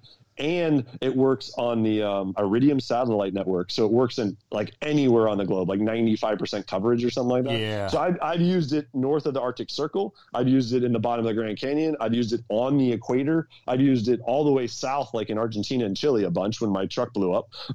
Dude, that's pretty awesome. So it works like that. I recommend if you're ever doing international travel or remote travel and you need to stay in contact with people, whether you're in a kayak or you're out on a sailboat or you're in a truck, like get a Garmin InReach. Uh, there are a few other options out there now. Just Yeah. make sure whichever you get has two way communication because a lot of them have only one way. So you can send out like, hey, I need help. But you can't say like, "Hey, I I, own, I blew a tire. I have three days worth of food. My- Can you get me?" Right. My KTM doesn't work. Look up on the internet and tell me what to fix.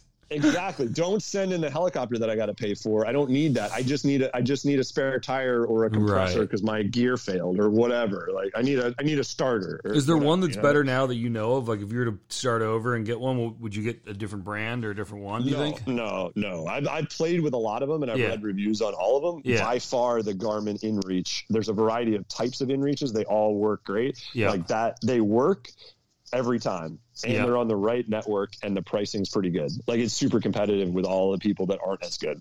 So there are other Got it. options, but I I would.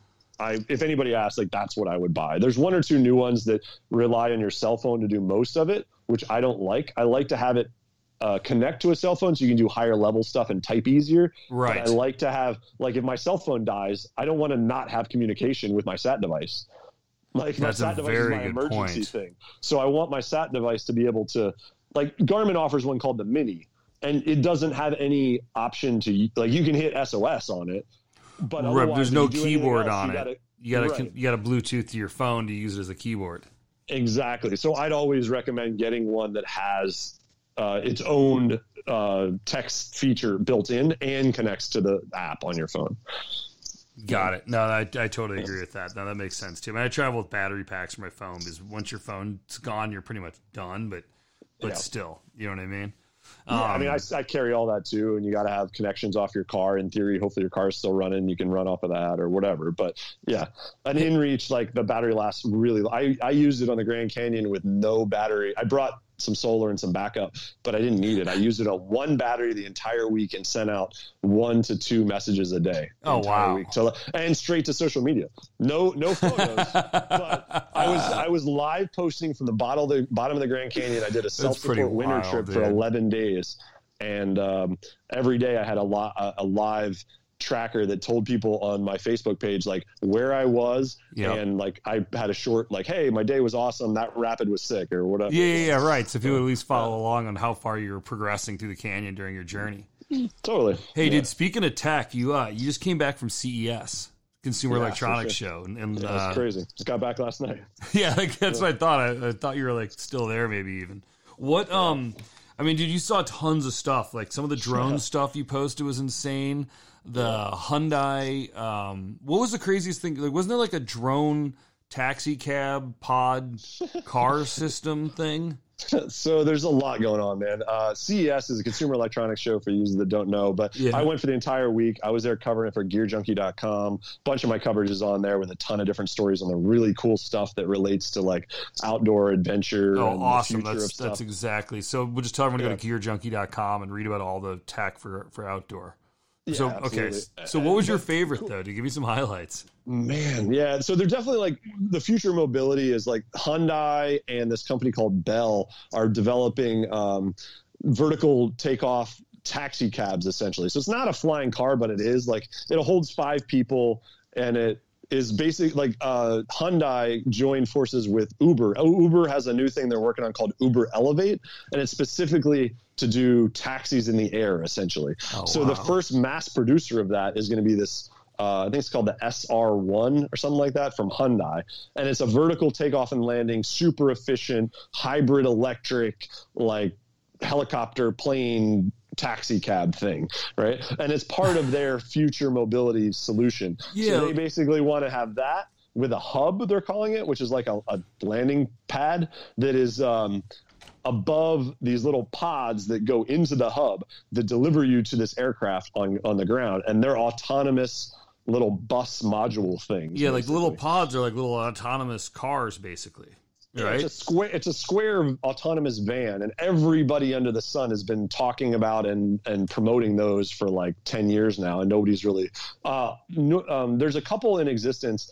Olli is made by Local Motors, and Yeah. that's their kind of foray into it. And they have those live moving in like three different places. I think National Harbor, just outside of Washington D.C., it's a small little like tourist spot, Mhm. and they have these autonomous Olli trucks. I think they have to have a driver based on regulations, like sitting next to the controls or whatever, but he doesn't touch them. Got and it. they go around on different bus routes in this little tourist part uh, called National Harbor outside of DC. So, that, like it's dude. happening. They're testing that technology right Oh, now, yeah, like, like- live with people, like general population, not just uh, you know the the technicians or whatever. Right. Yeah. I have Um, some friends who test drove some of those machines as they were like being developed by like big, huge brand name companies. They hired like, you know, high performance drivers to sit in the car in case like all hell broke loose. Sure. right. So they, you know what I mean? Like if things got out of control, they could like wrangle the thing back in and put it back on the street. But that was years ago. And then they, they've just haven't hit the public streets yet. But this uh, this mobility pod thing by Hyundai looks wild because what you'd like cool. call an Uber, it would come to your house and get you, take you to the little like hub where it loads you up into this like four rotor drone looking thing, and then fly you to a, another hub. 'Cause They go hub to hub, right? Yeah, hub to hub, or depending on if people build these type of uh, helipads on top of buildings and stuff, they can deliver you straight to buildings as well. In theory. But then it's got to fly that little pod back empty. No, no, no. So you don't get in the pod. The pod goes to the hub. You get out of the pod. You walk up one flight of stairs. Oh hop in man! the hop in the helicopter. Oh, so the helicopter's just a helicopter then? Kind of. It's like a it's it's like a super futuristic miniature version of a military Osprey helicopter Right. vertical takeoff plane thing. Right. I, I see. I, it's, it's not it- even a quadcopter. It's it's got like eight rotors, but they're it's only like quad for vertical, and it has tilt rotors on the front, but propulsion rotors in the back. Oh, Like, they're that's trying cool. All they're trying all kinds of stuff, and it's fully vaporware right now. Like that's what people got to realize. Like this stuff is like future tech that like could be made right now, but not for any economical scale. And there's too many regulations where it, it's not viable at the moment, based on regulations, not based on technology, but based on like the public perception of how these things would work and how that affects our public policies and right. laws. No, I agree. And I see. I thought that like you get in this little like four seater car that was like a little square thing, and then that, thing would load up into the bottom of the helicopter, so that when it goes to the next thing, you just never change seats. Like your Uber picks I've you seen- up. I've seen those concepts before, but none of that was being talked about here. It was all like ground transport and then air transport, Yeah, well, separate it- modules. It doesn't make sense to carry like the wheels and the engine for getting you around streets in the air Right. flight. It's just extra weight that that thing doesn't need. And then unless it's going to tap into the battery pack of the little like car, why why fly the extra battery pack when you're already got your own battery pack? Absolutely. You know, when four seats don't weigh a thing, you just strap into the new vehicle. Right. Uh, that was Yeah, I still mean- pretty cool though. What um Yeah, was like big flashy news. yeah, right? yeah, what was like the small talking about. practical stuff that you saw that was like I mean, the super practical thing, honestly, was from uh, Cedar Electronics. Their Cobra. Uh, they do like dash cams and uh, radar detectors. Is there what they're known for? Oh yeah. and in, inverters and stuff like that. Well, I got one of their newer ones, uh, the Road Warrior. It's got like a dash cam and radar detector built into one, which Yeah, is it's pretty the slick. first one to do that. Actually, I think I just heard It, about i- it is, yeah. So I've had it for a couple months. I had that on the truck for SEMA and drove it down there a bunch, and it, it's nice to have a little radar detector, even in a big, heavy SUV. but like, I don't, I don't drive slowly. I, I have that lead foot problem. But um, yeah, the Yeah, but then you get the cool dash setup. cam, and it's all mounted in one, so you don't have like all these things strapped to your dash, cables going everywhere. Exactly. So that was really cool. And but they're new, they have a whole new line of dash cams. And the reality is, what the big advantage of their new systems is it all goes into an app in your phone, and it, you in the app has like navigational stuff, but also gives you warnings about everything. So it's all streaming to the cloud from the dash cam and radar detector, and will uh, notify everybody else that has one in in on their system there's no subscription currently for this either. It's just all part of the program. That's pretty cool. You you get information on where the speed traps are, Yep. where the red light cameras are, where there's backup, like live. Da- it's like Waze on built on in, kind of. steroids. Yeah. yeah. So they're they're doing I forget how many hundreds like of billions of automated. data points a day they already are collecting, and it's all getting bigger and more complicated. Big data and connected to the cloud and the world is what everything was at CES this year. Like put a bazillion sensors on your thing and then connect them to the cloud, and then use AI and um, crazy computing power to process that into usable data and then download it or then feed it to an app on your phone. Like that's basically what all of CES was. Like that's the nutshell of like everything in the way the world is going. Whether you like Big Brother or not, like remember in the 80s and 90s, we're all like, oh, Big, Big Brother's watching. Yeah. No, Big Brother is watching everything we do, everywhere we are. Like they're in Oh, the bathroom yeah. with us on the phone. They're connected in our connected freaking refrigerators and like microwaves and everybody knows everything about everything and it's all going to be mass data and the cloud and Oh, yeah. it's, it's quantum computing is going to Yep. revolutionize all that with AI. IBM was there with a quantum computer mock-up with it like cut in half so you could see the insides. It was really cool. I thought I'm I'm not a computer geek at all, but like that was awesome. Why? was Just there's really, really so cool. much circuitry or what? Not at all. That's the thing with quantum computing. It's like whole. It's not circuits. It's it's not like silicone circuits. It's this whole new thing. Like I'm not even going to do it justice by talking about. it. Yeah, I don't know anything about it. like, look- To be up quantum totally computing. honest. Quantum computing basically does like a billion. It's like a billion x the computing power of current silicone chips. Like Oh wow.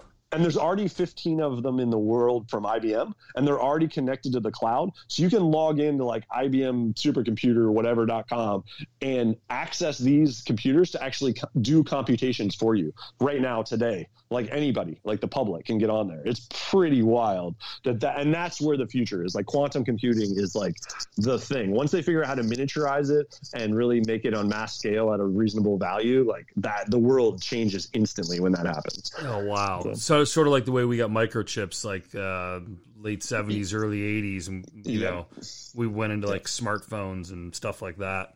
Yeah, the the This will be like a next jump. Technology is yeah, that's the next like just insane. Right, where we go from like, you're Texas jumping off a Instrument calculators to smartphones. This will be going smartphones to whatever the next smartphone is. this is this is smartphones to like living on Mars instantly. Like That's it's that kind cool, of technology. Like it's crazy. Pretty but cool. I'm trying to think what other like that was cool. The um, I mean, big news is like the Jeep Jeep off is now offering plug-in hybrids on three of their new models. They, there's like no data about it. Like nobody knows anything about it except they announced that hey, we have it, and we know where the plug goes into the Jeep Wrangler. But other than that, we don't know which motor is going under the hood. We can guess, but Yeah, we don't know which motor, and we don't know how the hybrid system is really going to line up. But on the Cherokee, the Compass, and the Wrangler are all going to offer a plug-in hybrid by the end of 2020. So like quick. I mean, soon but like, why? Just so you get like carbon footprint stuff? I mean, I know you get Uh, like instantaneous torque here and there. Like, Sure. So you're you're talking CAFE rules, so they don't have to pay as many taxes to the government. yeah, Um, but it just doesn't for like an off-road vehicle. Like electric just doesn't seem to be there yet. Given like the weight Why? of the battery packs, the Yeah, weight of the but that's- vehicles. That's, why it's a hybrid plug-in. no, I know, I get it. You just keep a little battery and deploy extra torque as needed.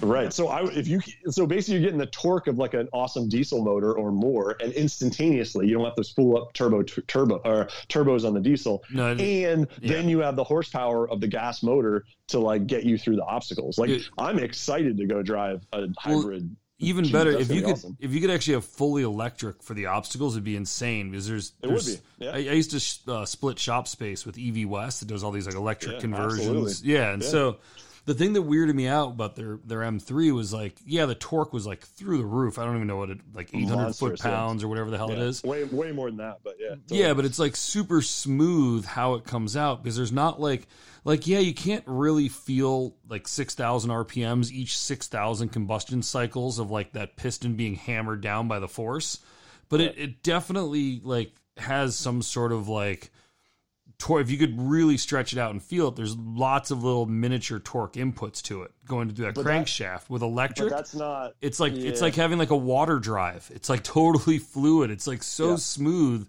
that the tires would break loose and regain traction. Like if you could just crawl with one of those things, you could slow slip it. It'd be so controllable and like You could. easy, like to to apply like just the slightest amount of torque. You could have like gauges instead of having like low range. You just flip a gauge and it would deploy like slower on the.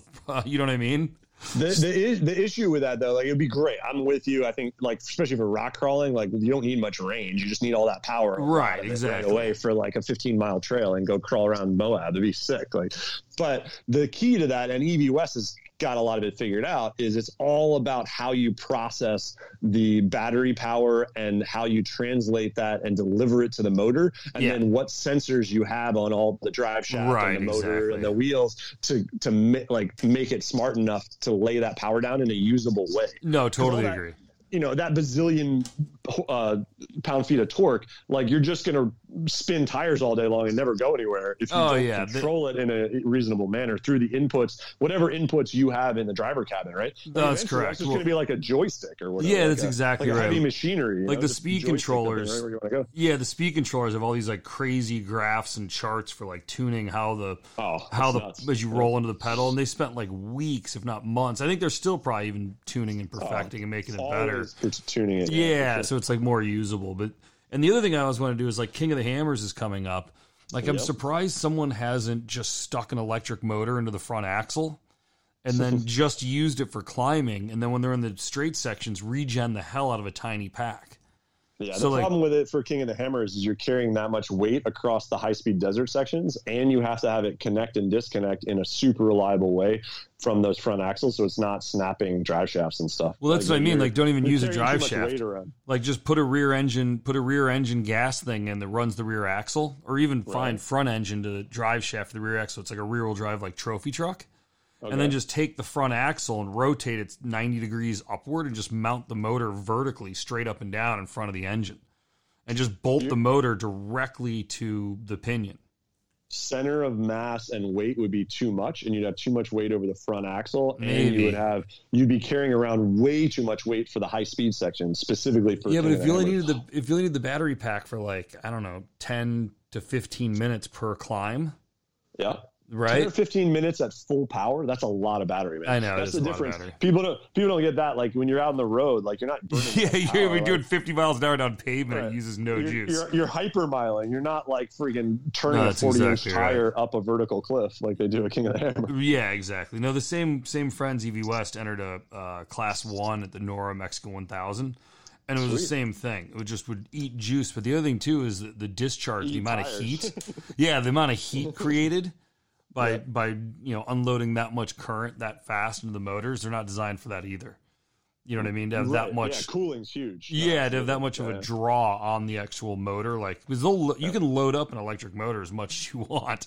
Yep. It just gets hot. You got to cool the, mo- the the batteries too, otherwise your efficiency drops out the Yep. roof, and then you lose all your all your juice. Totally. Although Tesla's got that stuff pretty well figured out. Like they're they're pretty they they work pretty well the way they engineered the, the layout of the battery and everything. They work great for what they do. Like, Yeah. You got ag- again applications for those type of technologies. It's different than like what what you like to do and just take a big motor and throw it in some chassis. Right, totally, just go hammer until it melts. No. not quite the same anymore. No, you yeah, exactly. I mean, no, there's all stories I probably shouldn't share, but yeah, we're like batteries Please. melting down and stuff. Yeah. But it's, uh, it's all testing. when- man. It all it all happens. so like, when do you think we'll see an electric vehicle win King of the Hammers? Ooh man, uh, we're win King of the Hammers. Win we're or set- say top three? Like, when do you think it's capable of being on the podium at King of the Hammers? man, I don't know. all anybody fully electric. developing that that technology at this moment. So I would have to go with a rough guess of seven to nine years. I was going to say five to seven, but yeah, cool. I was just I was just wondering, what about Baja 1000? When do you think we'll see the first electric car, fully electric, win the Baja 1000? Maybe never. Maybe Thousand? never. Well, they don't have to run the same battery pack. You have to hot swap the packs. Hot swap battery packs. Okay, if you're playing that game, You know, just like you um, but refuel, you pull got- in, slide the packs Yeah. out. Man, I think you're 10, 12 years out on that. Yeah, I would I would think so probably too. What about like uh you, you get- the gas motors they use for those, even though they're insane, are like the, the efficiencies and the way they figured that stuff out. Like, it's dude, so they get like two already. miles per gallon. Like Yeah, some of those NASCAR so much power. Like it's just Yeah. yeah. And if you're ru- discharging a battery into a motor at, in the in that heat in Baja and at that speed, like to, the, the obstacles you got to overcome to make that a fully electric system where you can hot swap batteries and have it durable to take the hits that those trucks. No, I totally agree. And be light enough. Yeah, That's the other thing. Like the weight of those trucks is stupid light, and that's the only. Otherwise, you're ripping tires apart. Yep. You add all the weight, and it's blowing suspension and Yep, tires. exactly. build the shock tower. stronger. exactly. Like one thing leads to another, and the whole yeah, thing just becomes like a big problematic mess. I mean, but like you said, there might be something like you know, not quantum computing itself, but something that's like a change in battery tech or engine tech that like Oh yeah, you, you know what I mean. we're we're ten plus years out. That's what I was wondering. So you think you think you think it'll be kind of a number. right? So you don't think it'll be a while until we uh, Oh, for sure. gotcha? We're- I was thinking about that a lot at CES this year, and people have been talking about that. Like, so how long are we going to see the combustion engine live its like real life cycle? Like, when will the when will the last combustion engine be sold from a dealership for a consumer car? Yeah, no, I've been talking with people about this a lot. I, I think it's like um, two car cycles and we're in trouble. So like, Oh, huh. so meaning like like not like right now today, but like as cars start to flip over. So in the next three to four to five years, right? Then you call it say what seven years, six seven years in a car cycle. You know, like to build a new car, you're saying? yeah, so like like call like Corvettes come out pretty quick, Porsches come out pretty quick, but like usually a manufacturer builds like uh you know a model of the car. Yeah, and- like and- a, a, for, a 4Runner lasts eight years or whatever. Yeah, and then the new Yeah. 4Runner comes out like every 8 years, right? gotcha. Yeah, So I think it'll be Okay. two complete cycles of every vehicle and then they'll all right. be electric. Is just my Full- hunch. fully fully electric. yeah, like just buy 'Cause- 'cause- buy 'cause combustion engine. Partial electric is like f- four to five years. Everything will have some electricity program in it.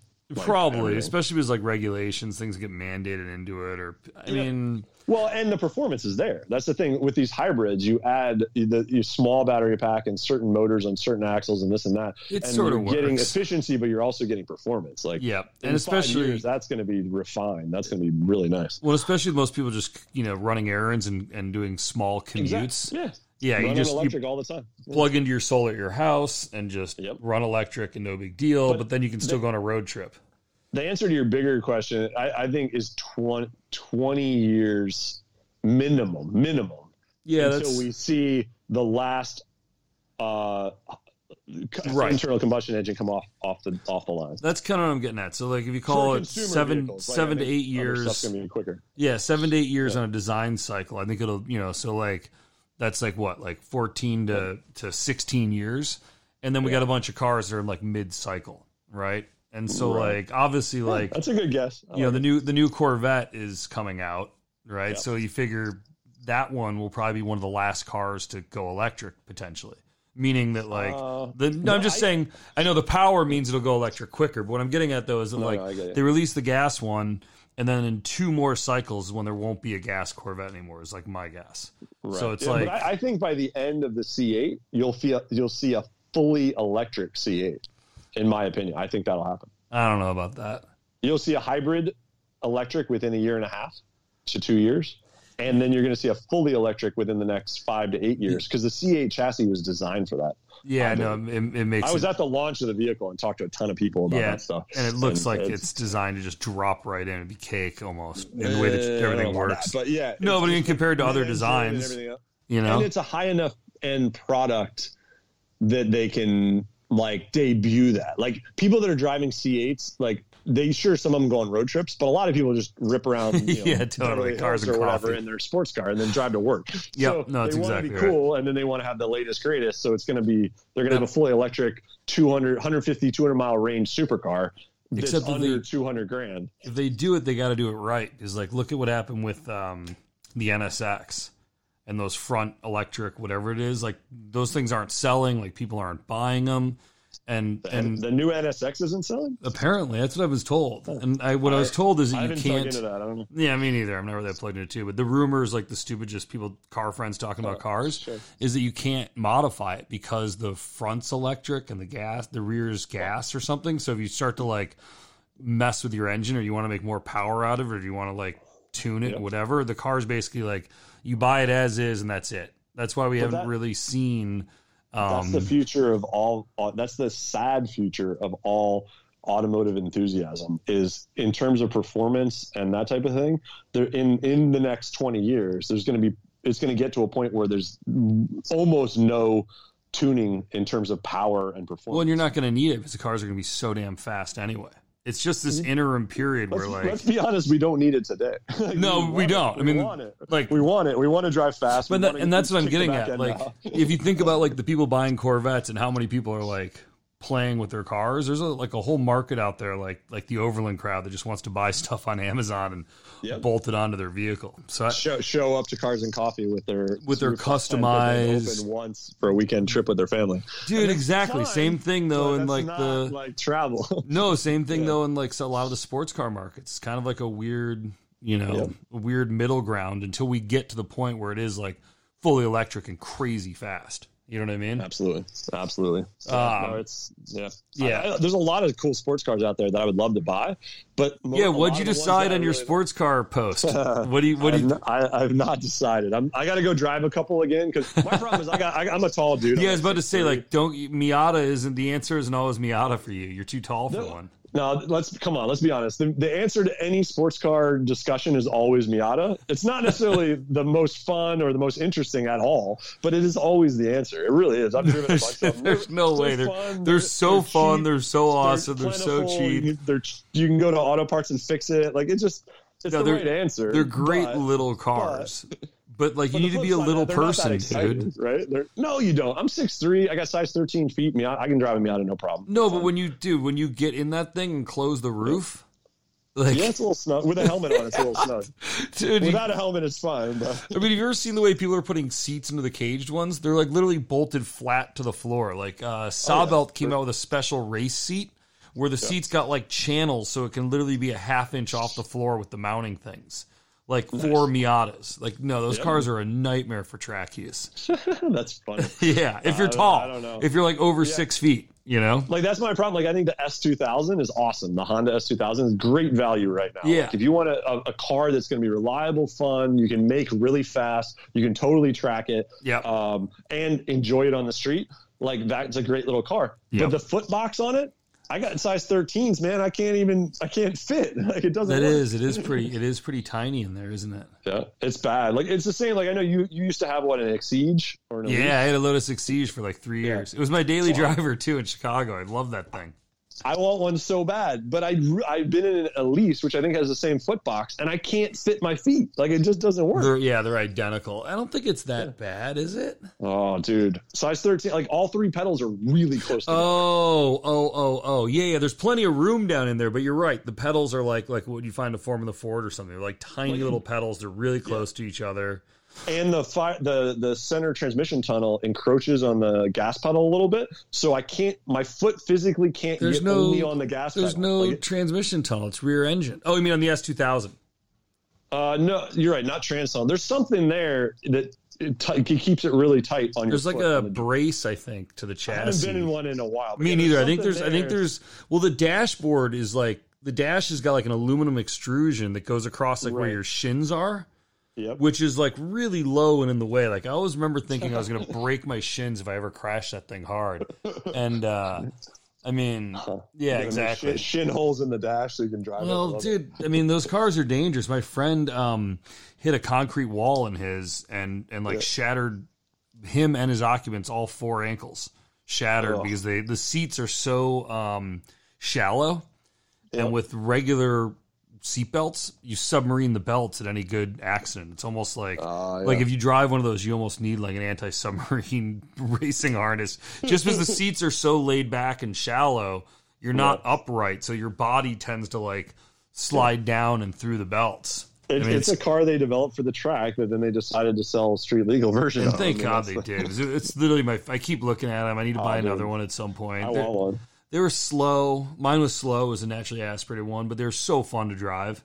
You know what I mean? They're not. They're not slow. Like let's put those in air. Let's put slow in air quotes on that. No, dude. I mean, it, You toss that thing into a corner at speed, it's going to out corner like so many vehicles. dude, I used to drive through Chicago with like warp speed in that thing, like a Oh, corner sure. dodge.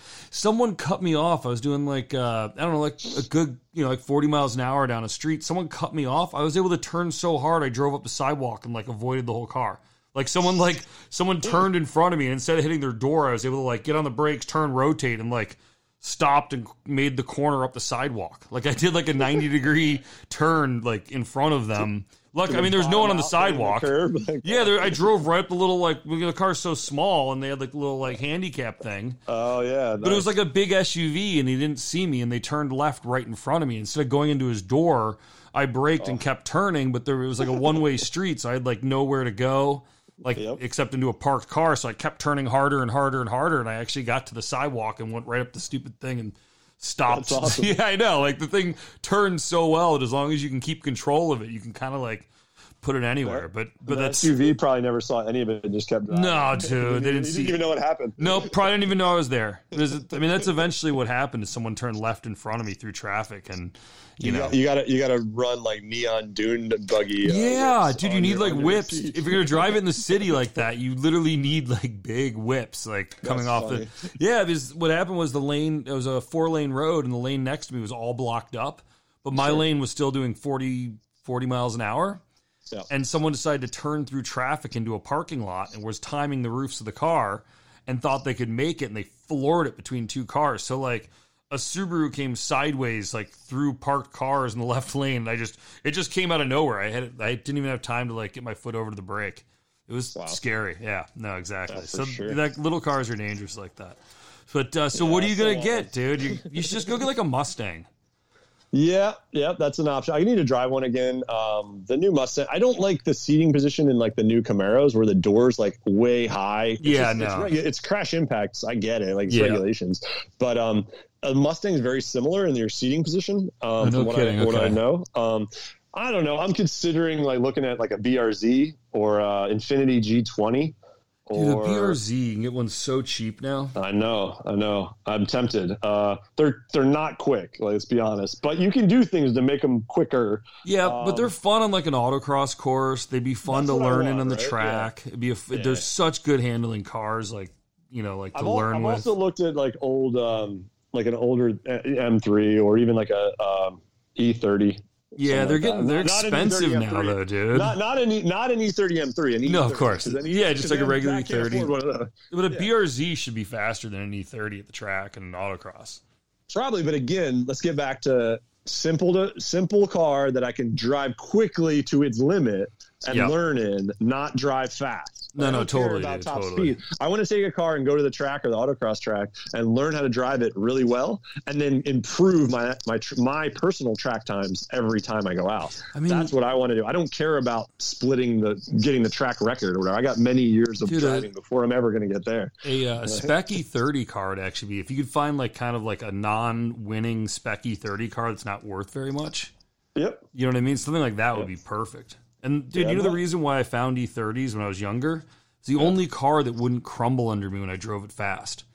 Like every other car, when I drove it really, really fast, like it would just come apart at the seams. Yeah. Like things would just break off. Like wheel bearings would fail, and bushings would come apart, and like shocks would blow out. Like the E30, you could just pound on it, and it just, Uh, you know, I don't know, it just wasn't fast enough to break itself. Maybe you know. Yeah, maybe. Yeah, the one that really appeals to me that I'm tempted by, but I, is a horrible idea, is I've got a friend that's got a uh, an old 2002 BMW in orange because orange is my color. Yeah, Inka And, uh, Orange. Or is it he's Colorado? yeah, whatever. But yeah. He's got a little roof rack on it. He goes, Dude, they're kiteboarding it so in the river a cool. lot. It's got like pin a pin fiberglass hood on it. He's got it stripped down with Recaro seats. It's I mean, that like, a sounds awesome. Star But in the back, like uh, coilovers dropped on some decent rims and some okay tires. dude, that's probably like E- a that's probably like a twelve thousand dollar car, dude. Oh wow, it's probably even more than grand. that.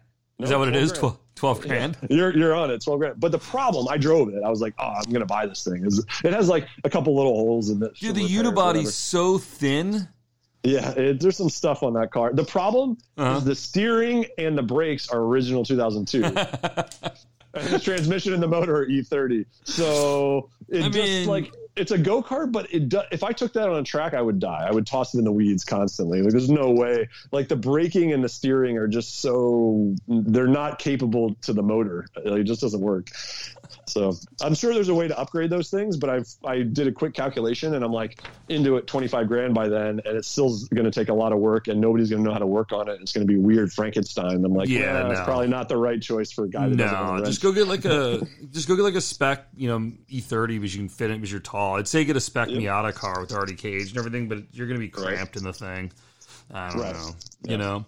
But dude, just to get back to like uh, the whole thing, you said like no, I mean, but seriously, like the Mojave Road is kind of like you said is the one people should go do as their as their first road, right? if you're on the if you're on the west coast go do that. But the thing is that the, what i try to reiterate to everybody that wants to go overland travel or Right. adventure travel in a vehicle Yep. just take what's in your driveway. I don't care what it is. It could be a freaking crv it does not matter. Like take that and go do something in your backyard. Here in America, we are spoiled rotten. Around every corner, there's amazing things to go see. Even on the East Coast, but it's hard to find. Off-road trails are totally there. Like I've done tons of photo shoots and explored some really stuff. Yeah. What's your Virginia favorite on the East Coast?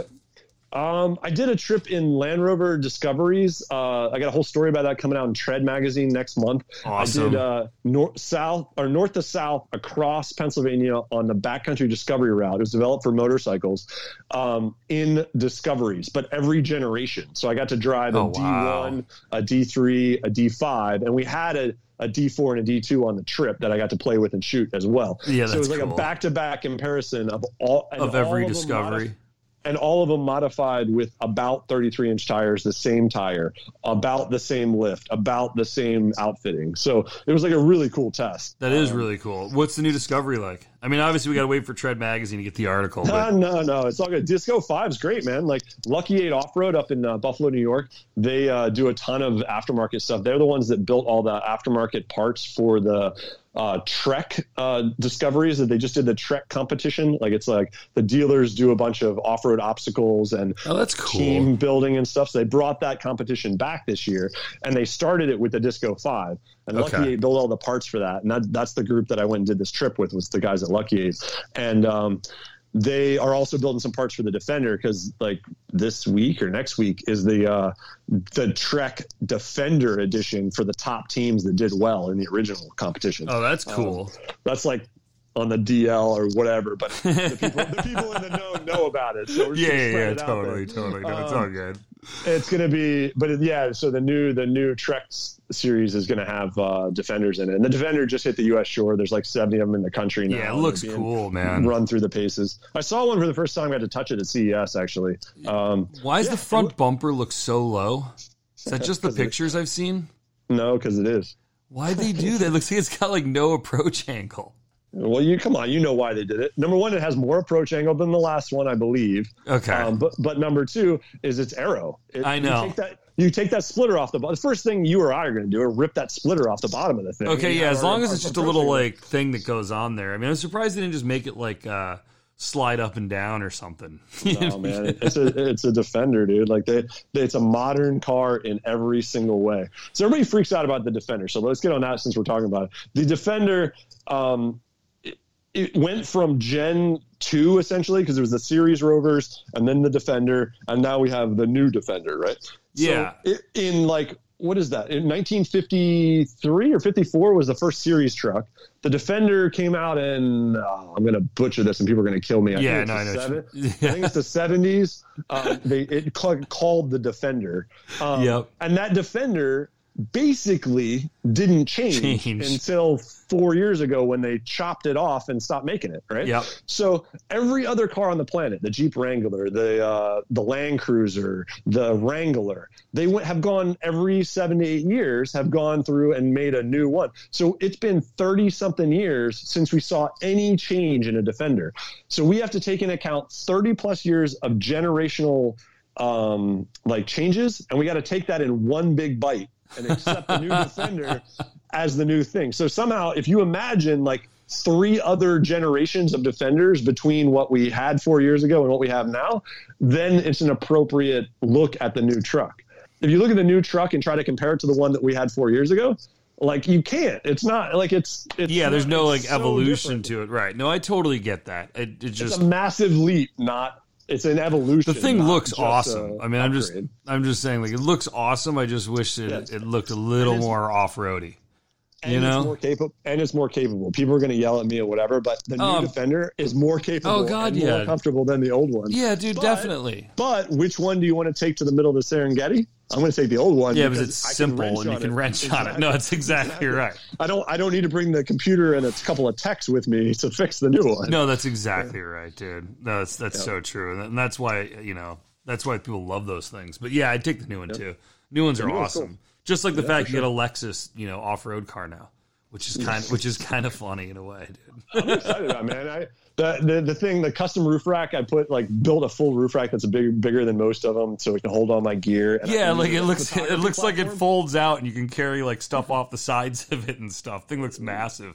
It's cool though. You guys got to go check it out for sure. It's it's like a it's definitely a compromise between being as wide as it's the narrowest roof rack I've ever owned on any of my personal vehicles. So a- yeah, but that's your a- normally your vehicles are like the biggest things on the road. no, dude, my Volvo wagon had a wider rack on it. oh, really?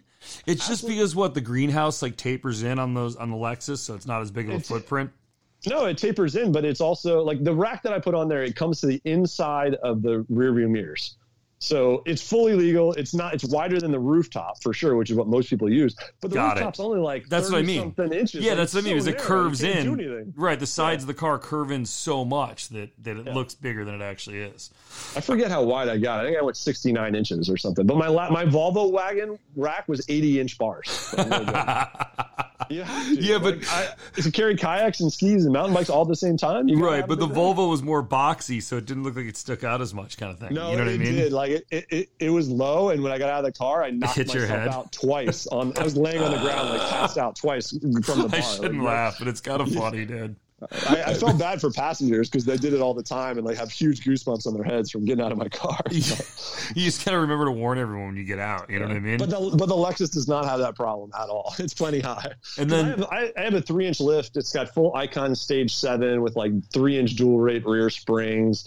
Um, Oh no, it looks legit, dude. I'm teasing you about it being a Lexus. It's it looks oh no, I know. Yeah, yeah. it, it's, got- like a I full saying, on. It's, got, it, it's built. It's like 33.8 inch tires, um, three inch lift. God, the suspension's butter, dude. I've got it pretty dialed. Like Wait, that, what are that Icon what are suspension's so nice. 33.8 inch tires? So Why I'd have to- point eight?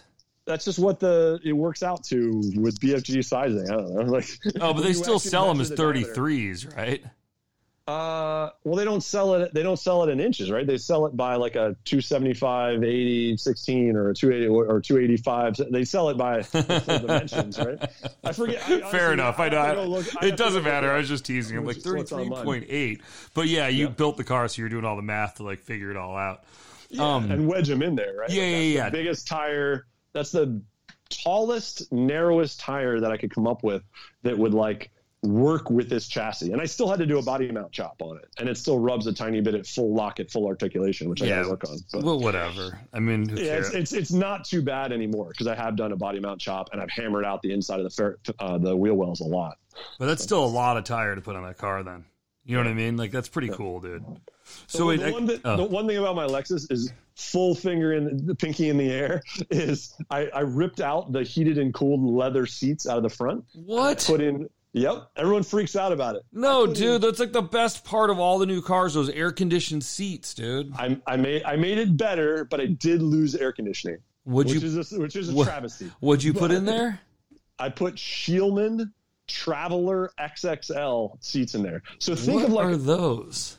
so it's a it's a super ergonomic. See, it looks like it looks like a Recaro race seat, but Okay. like a, like a street going one, like you find in an old M3 or something, right? Okay. But it's German. They're known for their making Porsche. They make race seats too, uh, Scheel-Mann. Um, but the this seat is like super ergonomic and comfortable. It does have heating. I did put heating in it, but it doesn't have AC. um, you can get them with AC, but it costs way too much. It's not worth doing. But Yeah, okay, I got you. Did you put your own heat in, or do you buy it like as an option through them? it's an option in their kit. Yeah. And then I, I, I helped them, uh, this other company, Planted Technologies, uh, develop the right seat bracket to make it work properly in this platform. Oh, that's cool. Because I think I'm only the second. There's one guy that put one driver seat in a 460 apparently, but I'm the first person to put like front and front and uh, the passenger and driver seats in this truck with the right brackets, like done right. And I'm still dialing in a few of the electronics, uh, uh, the electrical with the sensors for the airbags and stuff. I'm still figuring that out. totally. close. I think I got. I think I got it figured out. I just got to get it done. Um, Dude, these seats are pretty cool. I just looked them up online real quick. The Which ones did you seat- put in there? the uh, uh, the Vario XXL. So the XXL refers to the height of the back. So Yeah, yeah, yeah. Vario. XXL F seat. Yeah. So the but the bo- the key is the bottom is adjustable in and out, so it supports your legs. So like sciatic nerve pain or like le- I have I've broken back from kayaking. So like driving long distances sucks in crappy seats. Yeah. These seats are badass. And Right, because the front hold- thing slides out to go up under your knee, you mean? Uh, yeah, exactly. Yeah, like And like hold- all like a lot of the factory. BMW seats. Ex- yeah, exactly. They're they're comfy, man. They're bolstering on them when you're off road, it holds you in place. You're not bouncing around. Like Dude, it's so good. These things are that much better than a Lexus SUV Blow them out of the water, especially especially for relatively athletic people like you and me that aren't like American size. Yeah. Like, okay, I these Lexuses, Yeah, the, the they're made for- is dead flat and like made for a 250 pound. Yeah, this thing looks like a Recaro, dude. Like this is like when I think of like Recaro seats for like passenger cars. That's Yep. like what this thing looks like. But it's got like two adjustment knobs in the lumbar. Yep. Yeah, this thing looks really cool, dude. flips forward with one touch. It's got that adjustable knob at the front that adjusts the bottom cushion. Yeah. you can get you can get it specced in whatever colors you want. That's basically. cool. Uh, it's a leatherette on the sides and cloth in the middle is what I got, but you can do leather. Yeah, that's so nice. You not. actually stick. You actually like are planted. You don't slide around in the thing, but it also breathes. Yeah, way more breathable. It's way better when you get it all dirty because I mean I'm getting it out of an off road truck. Like I take it in the mud, so I need to be able to clean them off easy. They're they're just awesome. I don't know. They're, they're that's the one upgrade that's kind of silly but kind of awesome on my Lexus. Like, it's totally. It's like the one thing that people are like, oh, nice fancy seats in a fancy car. Right. Like, you took out the air conditioned leather? I'm like, yeah, the leather seats were not that comfortable. They're okay. They're better than a lot of cars. But I put in like the ultimate, like, keep me in place when I'm off roading, super comfortable for long road trips. They, I got them in like this brown that somehow matches perfectly to the interior of the oh, Lexus. Oh, that's that I cool, Like, dude. So it actually they look like a factory upgrade. Like they're oh they're sweet. Well, and the fact that they're like XXLs, that they're like tall seats for like tall people, yep that's got to Yep. make a huge difference, man. You know? Yeah, and it's just a seat. Yeah, it just fits my shoulders perfect. Like I don't know, it's a good seat. so That's I'm stoked. I'm really, I'm really stoked on those. And heated seats are like mandatory in my vehicles these days. Yeah, you do. like, You got to. No, there's just no way. Especially like with what you do, and you come out of like whatever you're doing, and you're like, you Yeah. know, just got a rapids or whatever you're doing. You nice toasty seats, so comfy. Well, even five days walking around a trade show, now I get a nice warm seat and let my back relax a little bit. Oh. Standing on concrete for five days. No, that's a good point, dude. That's a that's actually a really good point. It's, it's amazing how exhausting those trade shows are. People don't realize like everyone wants to go to SEMA or, or CES and see everything. Dude, it's a workout. It sounds Oh, stupid, dude. but C- CES covers all of Vegas. It's bigger than SEMA, so it covers the Las Vegas Convention Center. it's the it's the largest trade show I the think in the world, dude. It's one of the top couple. It's yeah. the largest But in the U.S. by far. it's like six different convention centers. Mm-hmm. So this year I was there open to close Monday through Thursday night essentially. Mm-hmm. And I covered 85 plus percent of every square foot of that place in Wow. every convention center. Like it was Wow. nuts. It was like that's but for me I had to cover the whole show for an outlet and I wanted to find all the really cool stuff hiding in the corners. Yeah, the stuff So- that's like uh, not so obvious, like the Hyundai helicopter thing, but something that's actually Well, like that's obvious, yeah. yeah, but like the really cool little things that are actually to like impact our lives in the coming years. Yeah, that's a good point. Yeah. Hey, before we get going, man, I, I want to ask you another one last question here. So, if Mojave Road's like the beginner, the one of the best ones to start going, like sort of off roading, camping, overlanding on, which uh, which you think is the best in the world? Like, what's Mm-hmm. Best? the Ooh. what's the best road for like a I don't know, call it like a two week or a month long trip or whatever it is, you know, like like if you could go anywhere and have a vehicle waiting for you, where would you go? and even if it's one you've already done, like what do you think the best is? Wow. The the best is so subjective, but I would say the best is the next one that I haven't done yet. And that's my answer to that. No, but you know what I mean. I know it's I know. different for everyone. Like yours Um, probably yours wow. probably connects the greatest rapids for kayaking, right? It- may- as maybe, opposed, you know what I mean, as I- opposed to like someone else might like your wife might want the best road that connects the best rock climbing sites. But like So the, What the do you think- That I don't think is super. Du- I don't. I don't know that it's super doable right now, especially on an American passport, but also because of like the terrain and what's happened to it in the last few years, Yeah. as well as like availability and. But it's in a stand really- country. Is it like over by like the uh, Himalayas? Uh, by the, so the the the old road of bones through Siberia. oh yeah. so end up like out in the Kamchatka Peninsula in uh, eastern or was that yeah eastern Russia, but go all the way across Russia on like the gnarliest thing, like basically never touching pavement. Uh, it, some guys did it in motorcycles a few years ago. I know some guys that Well, did it. Many what about the long way trucks. around deal? Well, they didn't. They, They did only went on a it. section of it, right? Yeah, you, you can do sections of anything in the world. Gonna, you can do the whole Pan American, but if you skip the Darien, you're not doing like you're not doing it by road. You know. Wait, you're telling me all those people that do the full Pan American go through the Darien Gap? I thought it was No, like, no- inaccessible. No. I thought like No only one one or two guys has actually gotten a vehicle through the other side of that weird marsh thing on the southern end. It's a lot more than that, but a lot less than you would think. Like, yeah, so everyone ships around the Darien. Period. Yeah, I mean, dude, just But- because of the violence, you want to ship around it.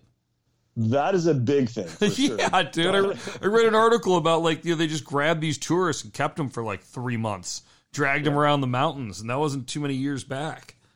Yeah, absolutely. No, the FARC is a, is an issue. The the the paramilitary on both sides. Yeah, The no, there's there's and warring the- factions. You grabbed by either one. Yeah, no, dude. I just assumed that like it was considered like acceptable to ferry your car around oh, that Oh, it's, it's section. totally no, absolutely is more than acceptable. That's what everybody does. Like, Yeah, and no, I it's did- acceptable. But for me, like the adventure of that, like the Darien Gap, is actually one of the one of the things on my hit list. I like suffering sometimes to be able to oh, accomplish something Oh, dude. that very few people have done. I'll send you this article about these fest, guys that got kidnapped. It was like in Nah, I think Newsweek I've or read it. Time. Yeah, you probably have, dude. It was not Yeah, cool. yeah, I, I know a bit about it, and I know two groups right now that are planning trips through from through the Americas on a lot of dirt and through the Darien.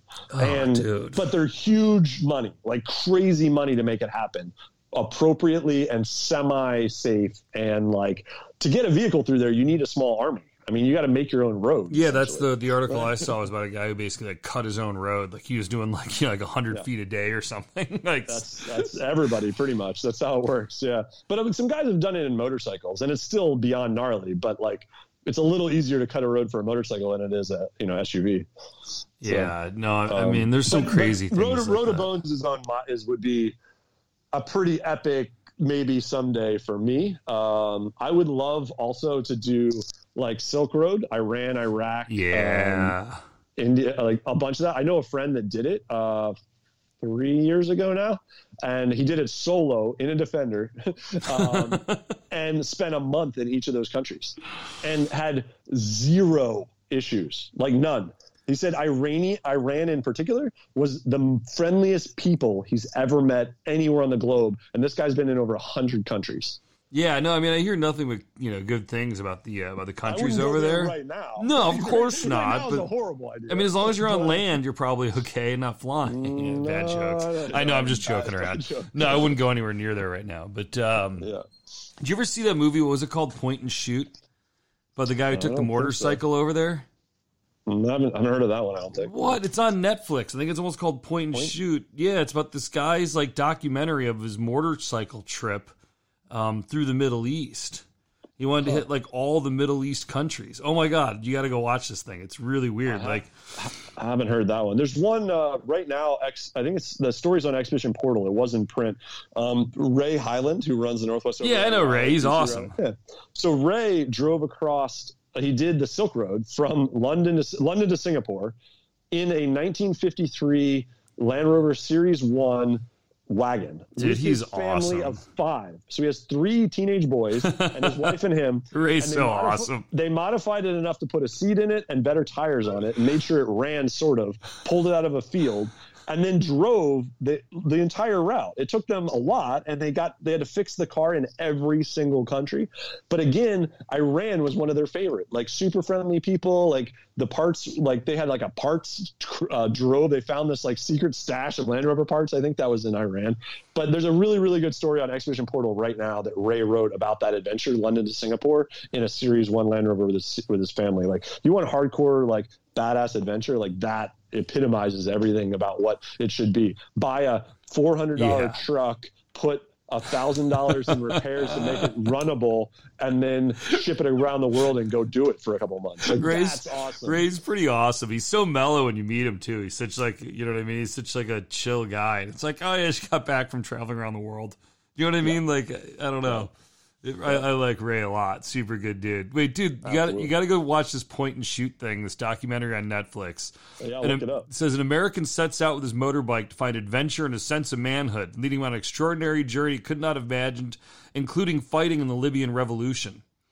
This is on Netflix. Yeah, it's on Netflix. I, I mean, it's definitely on Netflix. It, I mean, maybe I got it on iTunes, but it's like uh, came out in 2014, and some dude like he had never really like ridden a bike, and he just bought like a KLR and like shipped it over to the Middle East and carried around like a little camcorder, and he has his own like little weird quirks, like, which drives me nuts. He keeps like going back because he thinks he hit someone.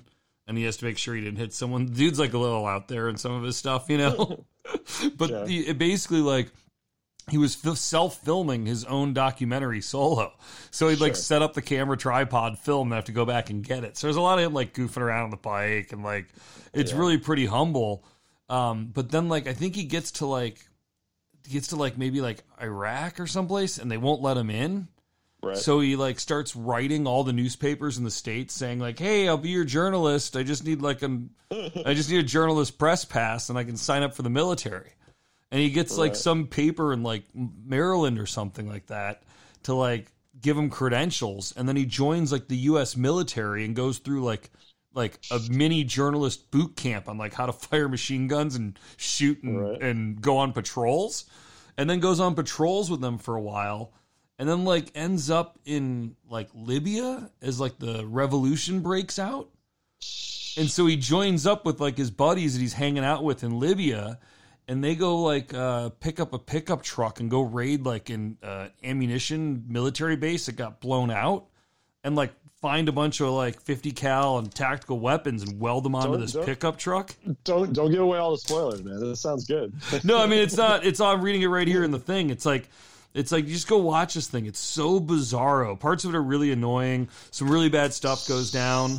Um, but it's so weird. It was, it's not an overlanding thing. It's like a guy who uh, grew up watching like Indiana Jones and wanted to go on his own adventure.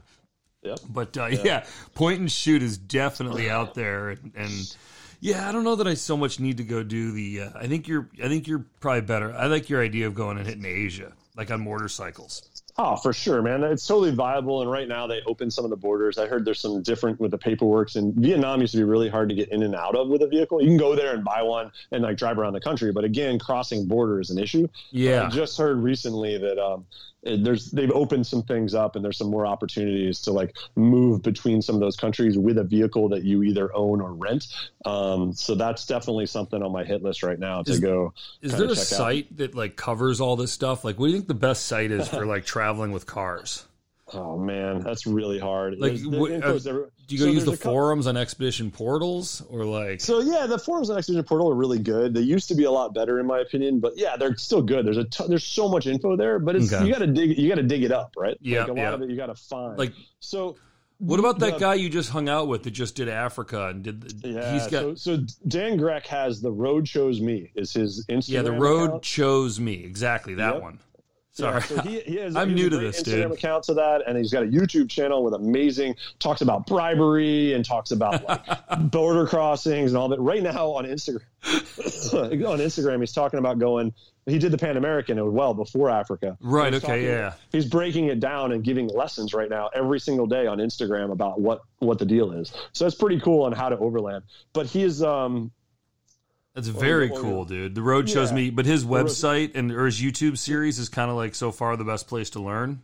That's really good. But he also started years ago a thing called Wiki Overland I think it's .com, but I can't remember if it's a .org. It might be .org, but Wiki Overland, and it's literally an online wiki like Wikipedia, but specifically for overlanding. That's and it's awesome. all publicly sourced, and so it has really up to date information. That's what- to- right, because it all changes. Border crossing, it changes constantly, so it gives you the most up to date thing about where you can camp, where it's safe, where it's unsafe, what borders to go Dude. across, what kind of vehicles are in what countries, like all kinds so of good awesome. information. That's what I'm And it's all for. publicly sourced, so anybody that's out there doing it, hopefully, is providing some information to that site. Um, but yeah, Expedition Portal for sure. Um, No, it the- sounds like Greg's Wiki Overland and the Road Chose Dan- Me is probably Dan- a good Dan place. Grec. Dan, Dan Greg, Grec. sorry, Dan. Yeah, Grec. Dan Greg. The Road Chose Me. Yeah, awesome resource. His YouTube channel is phenomenal, and he's building that up a bunch right now um, with Perfect. content from the last three three years. Uh, oh man, what was it? I forget Dude, that's so stuff. cool. Like 15, 40. I'm going to blow it out of the way. It's three years in Epic. He circumnavigated Africa by himself in a Jeep. It's freaking awesome. But anyway, is cool, um, dude. That is really cool. yeah, and then I'm trying to think what other resources. The, uh, the best resources, honestly, besides those, is go on Facebook and look for user groups that specifically target where you want to go and where you want to travel. Like there's a Pan American travelers group. And it's Got it. specifically for people that want to do the Americas. And it's great and it's up to date. So if somebody has an issue with a border, they'll post right on Facebook. So it's great. That's a really good resource in general, but even better if you're about to go do it Yeah, because it, really like, timely. like you don't have to dig through it. You just go to the most recent stuff and go, oh, okay, that border's an issue or that's not an issue or Yep. whatever. And you can ask right away on there, and people that have just done it will answer your questions. Yep. So- no, that's the way to go. Facebook groups the- for the region that you want to go travel in. Yeah, yeah, for sure. Or the specific trip. I think there's even like a Mojave Road one or something, and there's other ones that specifically target trips, you know, like adventure angles. So, I mean, there's a bunch for Moab. You know, you want to go wheel in Moab. There, there's tons of. Yeah, no, for for sure, for sure. I just I was wondering like where you get, but some of this international stuff's hard to track down, and and like you've It done a lot of it, and you know a lot of the guys that do it. and- Start, start on Wiki Overland. Yep. Uh, go to Expedition Portal, and then through those, hopefully, they will lead you to specific people that have done whatever you're doing recently. So that's one thing I'm going to advise: is whatever information you're getting, go get it from super recent information. I know people that are still teaching about some of these places they've been like 15 years ago. It's totally irrelevant. It doesn't matter.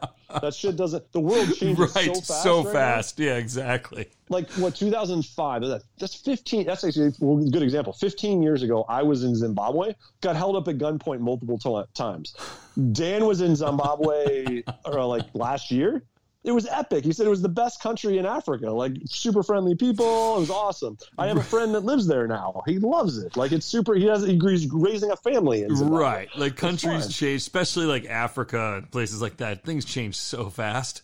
quick change man like the politics and the money like it changes. Right. No, that's a really, sometimes. really good point. Dude, I think that's I think that's some seriously good information, man. I, For you sure. know, like uh, anything else that uh, that I should be asking you about, or you want to plug? Uh, well, let's go through the plugs again real quick. So you got explore explore elements on Instagram.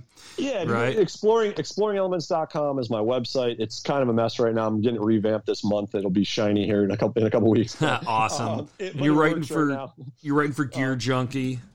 I'm the main automotive editor at GearJunkie and do a ton of other content for them. I'm the feature editor over at Tread Magazine, so an off-road lifestyle print mag. Very Uh, cool. Regular contributor over at Diesel World Magazine. So Oh, I do yeah. a lot of uh, vehicle features for them, like after SEMA and stuff. And uh, automotive photography and adventure photography is my passion in this world. So if I can go do cool experiences, kayaking, skiing, off-roading, whatever, and then capture amazing images of that, that's my passion.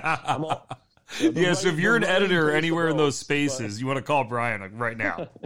Please do. I'm always up for new work, but uh, I'm busy at the moment. But yeah, no, no doubt. Sounds like you're really busy. It's keep, keep them busy, which is a good thing, man. Yep. It's, it's definitely a, the automotive landscape right now for journalists is changing a ton. A bunch of big companies just uh, shut down a ton of print magazines. Yep. A bunch of online outlets are cutting their staff. Yep. The automotive pr- automotive media space right now is really, really tough. Isn't it? Um, I mean, it's crazy so- with uh, Motor Trend or whatever it is. 10, Yep, Motor 10 what do they call themselves now? TEN or 10. whatever. Motor Trend Group bought ten. uh, Yeah, like and a then- year ago, right. And then they just chopped. I think it was nineteen. I think I saw 21 or something, or 19 of the 21 got cut.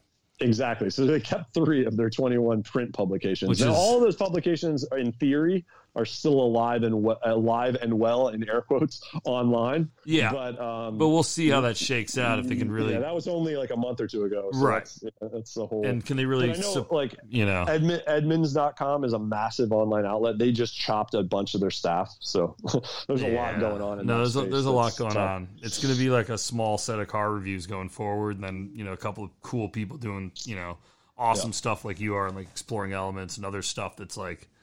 It's just going to be interesting. Things are going to get like really divided into like super niche, and the rest is all going to be like everyone on the same Corvette press launch. You know what I mean? Yeah. Yep. But- exactly. I know. Yeah, it's it's cool. I, I definitely I try hard to be that guy that's the intersection of automotive and adventure and adventure travel to do sports and things like I like doing. That's why I got into it. Like I didn't get. I've always been a vehicle guy. They're cool. but Yeah. I've never been like a wrencher or a racer. Or No, whatever. totally. I'd love, to, I'd love to get into more of that, but I got into it so I could go adventure and whatever that means, whether it be you know kayaking or just going to a foreign country and exploring it. Like what i almost don't feel like i've been to a country unless i've driven in that country. Like i love driving in foreign countries.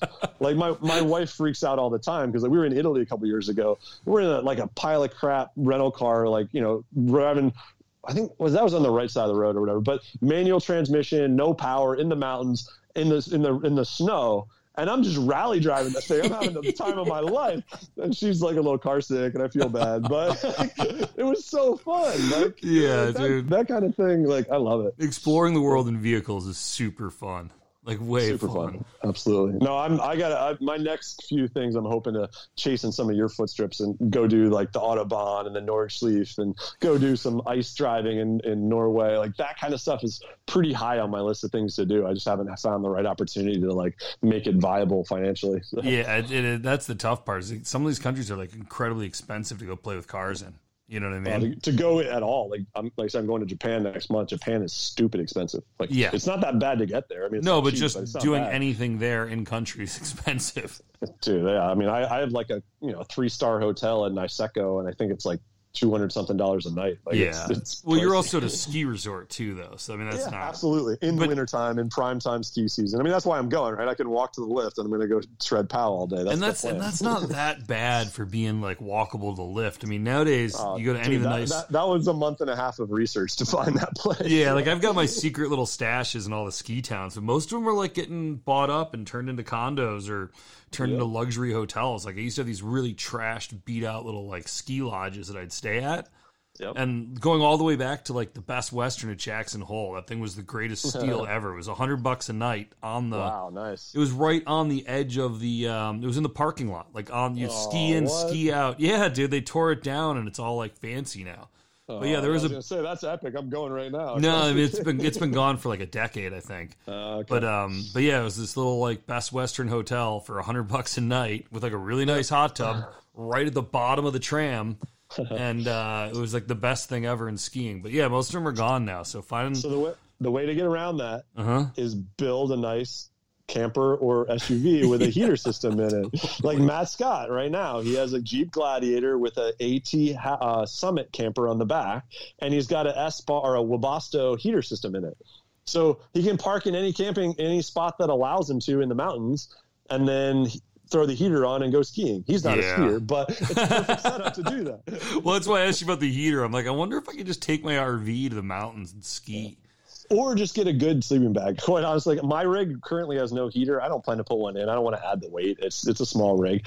I just crawl in the back and go to sleep. Like whatever. A good good sleeping bag and put a beanie cap on and you're good to go. No, that is true. Do you wear a beanie cap and get a good like zero or negative twenty bag? Yeah.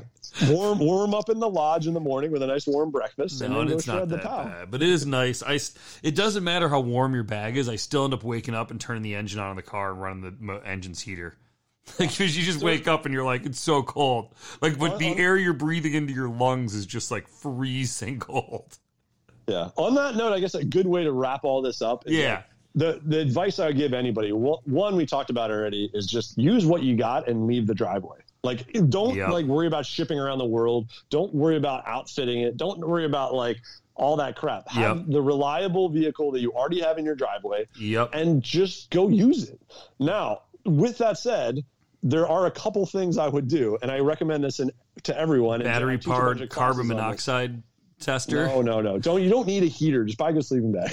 No, no, but I mean like like I went and bought in Walmart a battery powered carbon monoxide yep. detector and stuck that in the back of my car. So like if you ever have like an exhaust leak or something stupid, you fall asleep.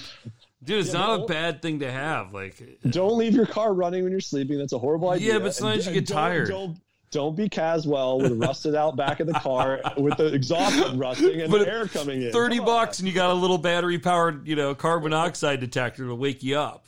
I don't know. But, what, but if, if you're Caswell, you do that. If you're Bryon, you do this. What you do is Yeah. you put good. Number one, you put good tires on whatever truck you have. Yeah, that's so true. Yep. I don't care if it's two wheel drive or four wheel drive. Yeah, that have- doesn't matter. No, Put if you have good rubber tires. on it. Yeah. That- good rubber doesn't mean massive 35s or whatever. Just put good AT tires. Yep. Four season rated, snow rated Yep. AT tires. You don't Yep. need mud train for most things. No. You don't you don't want a street tire that can't handle mud and sand. And you want something that can handle lots of rain and snow And so you can go anywhere you want whenever you feel like. Yeah, just because it's an off road mud tire doesn't mean it's good in the snow. You need No, snow. the snow. They're right. They're, exactly. Mud trains are horrible. Yeah, generally. that's that's what I was kind of. You know, people don't realize that they like think their off road tire would They be great in snow. Yeah, they look they look burly, but you have no grip. Again, don't don't make it. It doesn't have to look amazing. It just has to work. Yeah, exactly. So so tires number one. Yep. Nope. Uh, well, maybe maintenance and the truck working right, whatever it is, just work right. No number one. rust. Number two is Yeah. tire. Well, yeah, I'm a no rust guy for sure.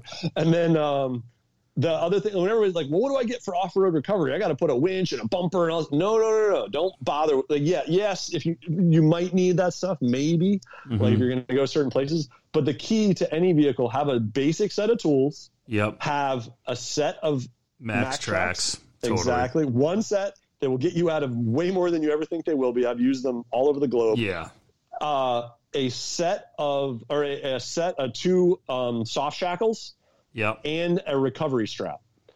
That setup, nothing more, will get you out of like. 90% of everything you get in, even if you have all the other crap on your vehicle. No, it's so only- true. The only thing you have to have with that is one, travel with at least one other vehicle if you're going to Yep. go anywhere gnarly, so you can recover And, each other. and attachment points on your car that are valid. exactly. That was my other oh, point. Oh, sorry. I'm, I'm not even going to talk over you. I'm going to steal You're your punchline. Perfect. Perfect. That's the punchline is a lot of cars just have like tie downs, not recovery points. So if you got to bolt a little like hook on the bottom of your frame rail, that's fine. Just do it. Yeah, But exactly. ha- And reinforce it. And Don't throw the strap around the like OEM crappy yeah. bumper. No, they rip right off. And don't throw it around the axle, which I will say I've done. I'm that guy. I mean- don't do it. If I you mean- don't have any other option, you're in the middle of nowhere. That's what I was going to say. If you're really out. screwed, you just hook it onto anything you can. but, But, you generally will Ruin- a lot of yeah. yeah r- things that shouldn't be done. So, yeah, I know you'll break a lot of stuff with that. yeah, yeah, but I mean um, that's an yeah, easy that's thing. That's a pretty easy thing to do. Like if you know you're going out someplace, it's you can, a lot of cars like you know have kits you can buy that'll put a real uh, Yeah. anchor point on it. But Yep, you can also yep. just go to any shop and explain what you're doing, and they'll weld on you know You something into your like- frame that that's yeah, not you going can even anywhere. buy bolt-on ones for most vehicles. Like That's what I mean. makes one for a Tacoma. You use two bolts. exactly. Now, if you weld it on, that's better. But you don't need. No, if you don't need to. Solid meant for recovery Yep. point. I just good. mean even if you're doing something in some vehicle, maybe that they don't sell a lot of stuff for. sure. You know, like your Sure. Lexus or something. You just mm-hmm. take it to a shop and be like, "Hey, can you Weld a little thing on yeah, there. buy the recovery point for the closest car, and then take it in and be like, weld this onto my frame, please." But even with that said, like know what your recovery point is. So think of like a Volkswagen GTI, right? Great little car.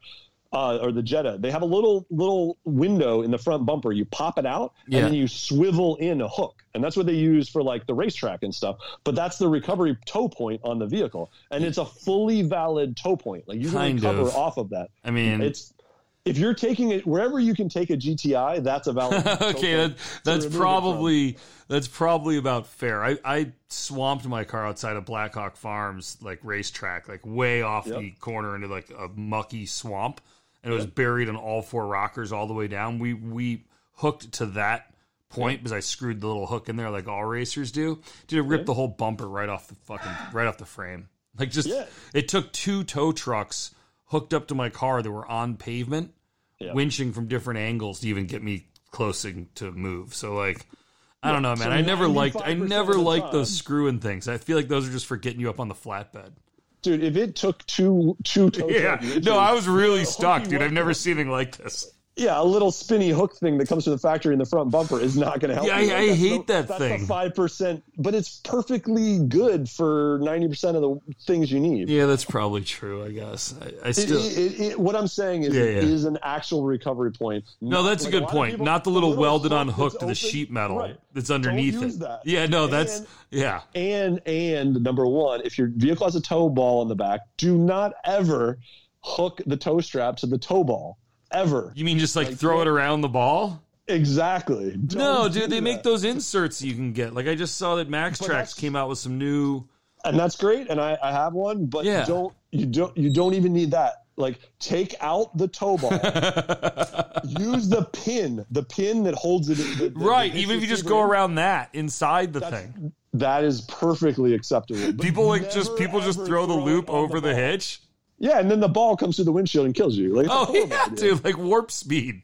yeah it's just it's it's cast metal that's designed to hold weight down not be yanked backwards No. at its point That's Yeah, no, it's not designed to hold like twenty thousand pounds. No way. so anyway to reiterate good tires Sorry, it's just a, MAXTRAX, I could talk about this forever. Yeah. two soft shackles. The Wait, say that again. Tires, MAXTRAX, tools, So- soft shackles. Yeah, and a recovery strap, Yep, and know your recovery points. and know your recovery points. That, and with that setup, and and if you have it, a friend in another vehicle that's even the same, you're good to go. Like go adventure. You're the like the rest of it's nonsense. The rest of it's great and will get you to more places and make it more comfortable. Like my stage seven icon suspension, you don't need that. But it, makes but it go- nice though. But it's so nice, right? Like, so I'm going 70 across Death Valley on corrugated roads, and I'm talking to people on my speakerphone and chilling in my comfy Scheel-Mann heated seats. And Like, that's baller. but you, don't, uh, you don't need it. It's taken me nine years to get to a point where I had the like connections and cash flow to make that scenario happen. no, that is it's true. all- and it's all part of my brand and whatever. Like, but I would just you know buy an go buy a Jeep Cherokee XJ or a two Yep. door Wrangler and just go adventure. You can buy one for two grand, like whatever. It sounds like a Garmin InReach might be a pretty good investment as well. Uh, that that would be that would be my like Like, second grouping of If you, product for yeah, sure. like if you're not going with someone else, if, you if know? you're going somewhere where you're going to be off the cell reception, especially if you're going in as a solo vehicle. that's what I mean. a satellite communicator is like, in Kind my of- opinion, for my safety in today's world, it's required. That's it's what I not mean. required. People have done it forever without it. No, but it's like, Like, why bother? Like with all the But money the we spend. there and it's sort of cheap. Yeah, Like, that's what I mean. With all the money we spend on like the toys that go on our rigs, like not Yep. such a bad idea to buy one of those. It sounds like you know what I mean. Yeah. Don't buy the rear bar- the rear tire carrier with the like Right. cans, and instead, or don't go to 35s and an eight thousand dollars suspension. Buy Right. a three hundred dollar InReach and twenty dollars a month subscription, and be Yeah, safe. be Like, safe. Exactly right. Call in reinforcements when you get stuck. Right. The guy with the big, your buddy with the big Jeep, come and yank you out of the Yeah, the guy who didn't buy the Garmin InReach and has the 35s and all the travel, call him in to get you.